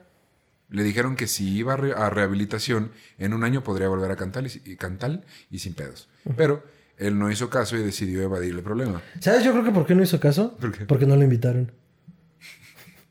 Perdón, perdón, me cayó muy mal eso. Perdón, amigos. Después de cancelar muchas fechas por ese mismo problema, Paul Simon se cansó, definitivamente, finalmente, y entendió que no podía confiar en su viejo amigo. Es que ves, o sea, fue que era exactamente el mismo pinche perro problema de siempre. Falta de compromiso. Terminó su relación profesional y su amistad. Pues, Desde ay, entonces, 11 años, los dos no han vuelto a tocar juntos, cantar juntos. No, a- no sabemos si ha hablado por teléfono, pero la pareja quebró completamente en ese momento. No mames. Wow. Lo que sí hizo fue hacer una gira con Sting de The Police. En la gira Simon y Sting Funkel. No es cierto, pero no se llama así, pero sí hicieron un tour juntos. Y les fue súper bien. Fue un buen chiste, güey. Fue un buen chiste y te estás riendo por dentro. No, perdón, es que me perdí. Fue como verga Sting, o sea. Sting, Paul Simon y Sting. De hecho, Sting es el fan, fan de Paul Simon y él cuenta, dice como, güey, Paul Simon llegó, agarró las canciones de The Police y las cambió. Y sonaban poca madre, güey. Sonaban tan chingón que no hubo ¿Qué le tiempo de pasa? enojarse. Sí, güey. Wow. Luego sucedió lo que se conoce como la jugada del ardido. Verán, Ok. Garfunkel fue entrevistado Ah, ya, güey. Pinche aferrado, güey. Ya. por... Fue entrevistado... Perdón. Fue entrevistado por lo que yo tengo que asumir es una revista patito porque las preguntas... No manches. Le preguntaron si Paul Simon tenía un complejo napoleónico. Es decir, que si se sentía intimi- intimidado porque Art era mucho más alto. Y en vez de no contestar por decencia, Garfunkel dijo, cito, Ah, sí, ándale, Simón. Sí, yo creo que sí, ¿eh? Ay, güey. Güey, he decidido que Artie Garfunkel huele a ingle, güey. Oficialmente ese cabrón huele a ingle.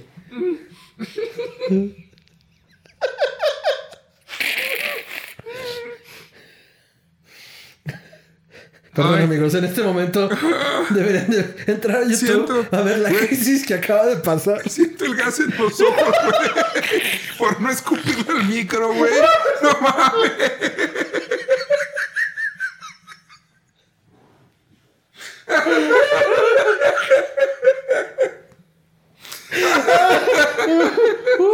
Ay, güey. Ay, que, clipeé esta madre. Ya, saturamos. Ay, disculpen, disculpen, mundo del Spotify. Producción se va a encargar de que esto no les haya reventado los oídos. Ay, güey, no, no. De verdad, corran a ver la crisis que acaba de suceder. Casi lo mato. Ay, güey, mis ojos. Pero en realidad casi lo mata Garfunkel por oler a Ingle. Sí. No solo, no solo eso. Ah, Perdón, también declaró, cito, en la escuela me sentía mal por su altura y por eso ofrecí amor y amistad para compensar. Y ese gesto creó un monstruo. O sea, topen que ya, ya han escuchado todo lo que he venido diciendo este güey. ¿Ustedes creen que realmente es un monstruo? No. Paul, siendo el caballero que es, contestó un simple, cito, ya no leo esas cosas. Artie está trabajando con sus demonios y está bien. Ay, eh, güey. Mira, y aunque lo hubiera sido, o sea, qué pésimo manejo público por parte del chico Ingle. No mames. O sea, que- como dicen en público, qué ganas de chingar. Sí, tal cual, güey. No como- mames. En abril del 2015, los diarios estadounidenses no solo eran acaparados por las elecciones presidenciales, en las que Paul apoyaba firmemente a la candidata demócrata Hillary Clinton, sino que también sacaban la nota en segunda plana que decía, Paul Simon y su esposa heridos en pelea. Tal cual. Ya para ahora sabemos que la vida privada de Paul Simon es eso. Privada. Y em, así que hasta el día de hoy solamente se puede especular porque el 26 de abril a las 8 pm la policía llegó a casa a su casa por alegaciones de que Eddie había cacheteado a Paul y él había cargado contra ella. Ambos se presentaron en corte días después declarando que fue un simple malentendido, pero que su relación estaba bien y estaba fuerte. Cito. Como en cualquier relación, ha habido momentos buenos y difíciles, y esa noche fue el peor.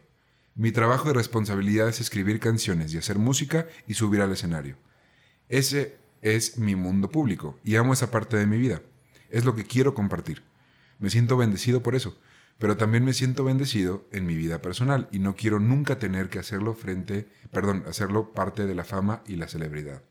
Eddie Eddie ha sido el mayor amor de mi vida y los niños me vuelven loco, pero he visto lo que la celebridad y el chisme le hace a la gente, especialmente a gente en la industria del entretenimiento.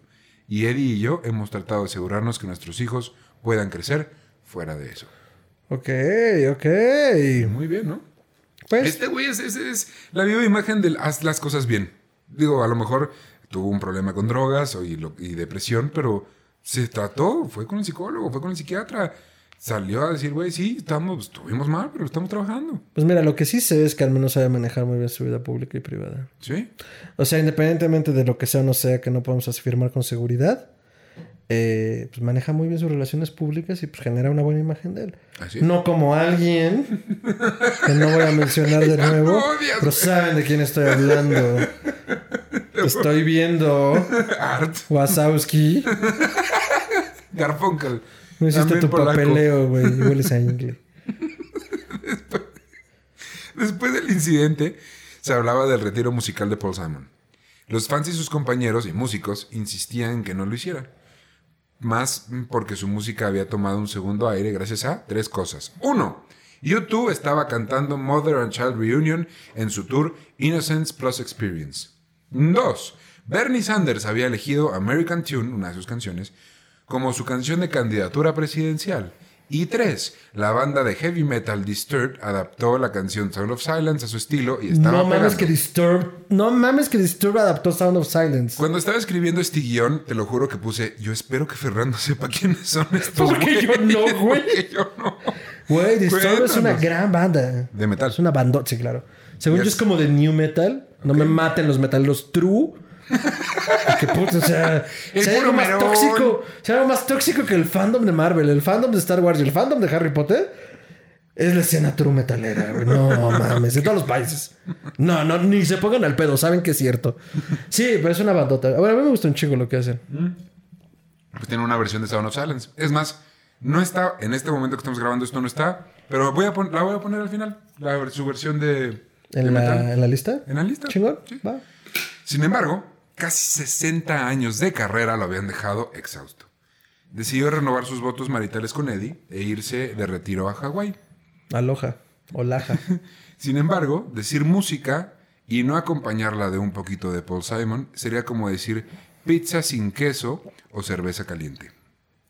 Paul regresó a los escenarios en el 2019, planeando Eh. donar todas las ganancias a asociaciones sin fines de lucro ambientalistas. Y solo lo detuvo el maldito COVID-19. Al día de hoy vive en su casa con Eddie y tengo que esperar que esté trabajando en un siguiente disco. Y así como es ese cabrón, seguramente. Seguramente. Quis- Quisiera cerrar el episodio con las palabras de uno de mis escritores favoritos de biografías en la historia, Robert Hilburn, escritor, columnista y periodista musical. Cito. Si consideras solo las canciones que escribió durante los años de Simon y Garfunkel, incluyes The Sound of Silence, The Boxer, Mrs. Robinson y Bridge Over the Troubled Water, para empezar, Simon estaría en la lista de los grandes escritores de canciones americanos. Si consideras solo las canciones que escribió en los 70s, incluyendo Me and Julio Down, American Tune, Something So Right y Still Crazy After All These Years, Simon también estaría en esa lista. Si consideras solamente las canciones que escribió entre los 80s y los 90s, incluyendo Hearts and Bones y Graceland, Simon sería visto como uno de los más grandes escritores americanos. Cuando pones todos esos periodos juntos, Simon no solo aparece en esa lista, sino que figura muy alto.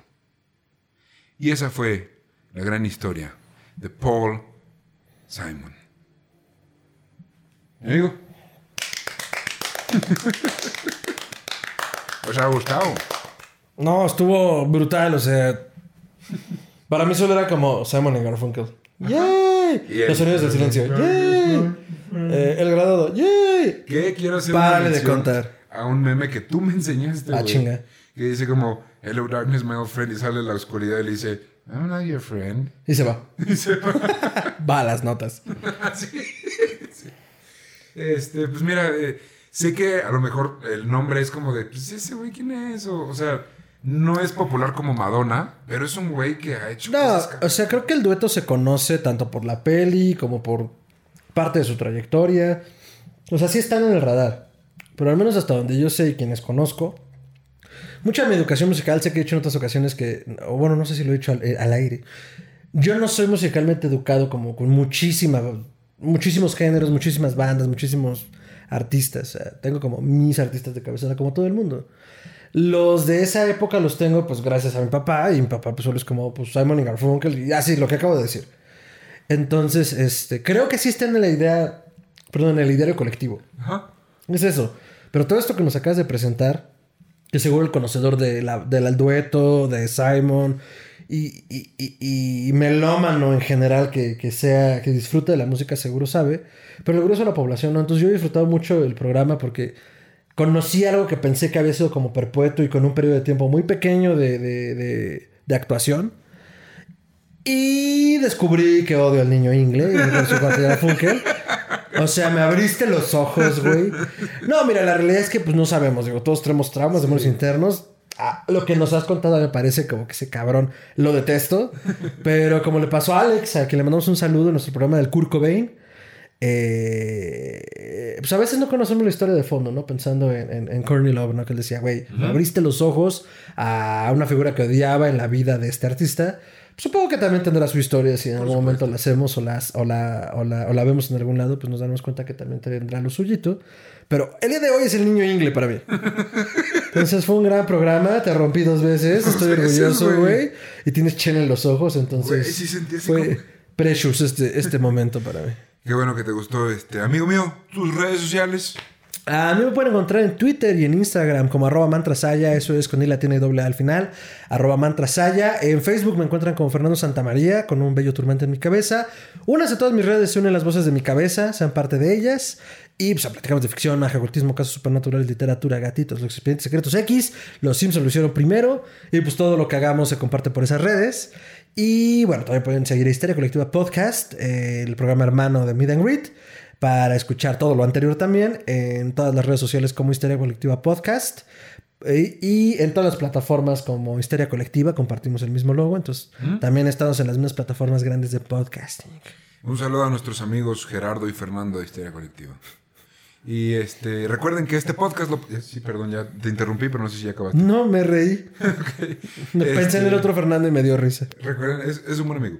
Este, me mejor que tú. Recuerden que este podcast lo pueden encontrar como MGreet Podcast en todas las redes. Y a mí me pueden encontrar como arroba tiranosaurio rich. Eh, perdón, no, no, no, no, no. Tiranosaurio Rix.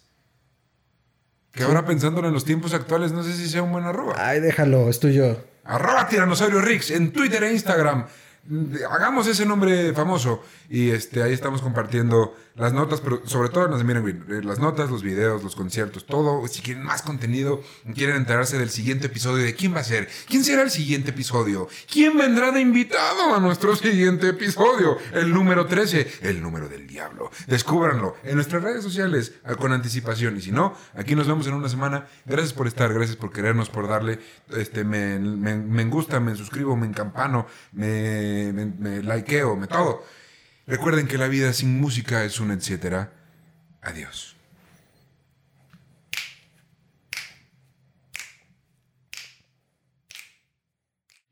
Esa fue la historia de Paul Simon sin Garfunkel. En este momento acá, quiero contarles que, que quedó vetado, güey. Garfunkel, Art, ah, el nombre Art Garfunkel, cada vez que lo digo, se enchina un pelo nuevo en el cuerpo de Fernando. Y no les digo en qué parte. No les digo en qué parte se enchina ese cabello. Tal vez en la ingle. Güey, este ha sido sin duda el episodio en el que más me he reído, creo. Güey, este, casi te mato. Tenías burbujas de cerveza en los ojos. En los ojos, güey, sí, porque intenté no escupir, pero en ese se me regresó. Ay, sí, qué asco. Una disculpa en, una disculpa en castita. Pero, este, gracias por llegar hasta acá y por, por querer seguir escuchando nuestras voces. Aun cuando ya acabó el episodio dijeron, quiero saber qué sigue, quiero saber dónde encuentro más detalle. Y aquí es donde yo les digo. Así que, si quieren mucho más detalle, muchas más cositas, picositas en la vida de Paul Simon, estas vienen en un libro que se llama Paul Simon, The Life, escrita por, eh, es libro escrito por Robert Hilburn, el mismo justo, ustedes, yo sé que el fan de Hueso Colorado dice, ah, él escribió algo más que sirvió para este podcast, ¿no? Pues justo sí, él también escribió la, mejor biografía que he leído en mi vida, que es la de Johnny Cash. ¿Sí? Entonces, em, eh, él escribió la de Paul Simon, búsquenlo, está en Amazon, está en Kindle, sin problemas la encuentran, eh, aquí está apareciendo una imagen aquí, postproducción, eh, si están viendo en YouTube, está poniendo aquí una imagen postproducción ya está diciendo Estoy viendo si cabe. Estoy viendo el encuadre a ver si cabe. ¿Sí cubo? Ah, sí se cabe. Esperamos que pase. Si no, este, ahí va a estar las fotos en los show notes, entonces. Ajá. Ahorita te este, asustamos. Pero bueno, ahí va a estar. Eh, eso es más o menos lo que hay. Si logran encontrar la película One Trick Pony, estaría padrísimo que nos envíen el link de dónde. Eh, para, para poder verla, porque la neta es que no la encontré. Y pues nada, esperamos, esperamos que lo hayan disfrutado. Recuerden que nuestra redes es arroba Podcast. Y. Y ya esto, me parece que es todo. Oh, sí. Es que no me quiero ir, Esto la estoy pasando también que no quiero irme, güey. Quiero, pues no sé. Pero no quiero ir, señor Stark. nos vamos a ver en una semana. En una semanita nos vemos. Vamos a contar. Muchas gracias, los queremos mucho. Adiós. Hasta entonces. Jazz hands. ¿Se aplauden los bebés?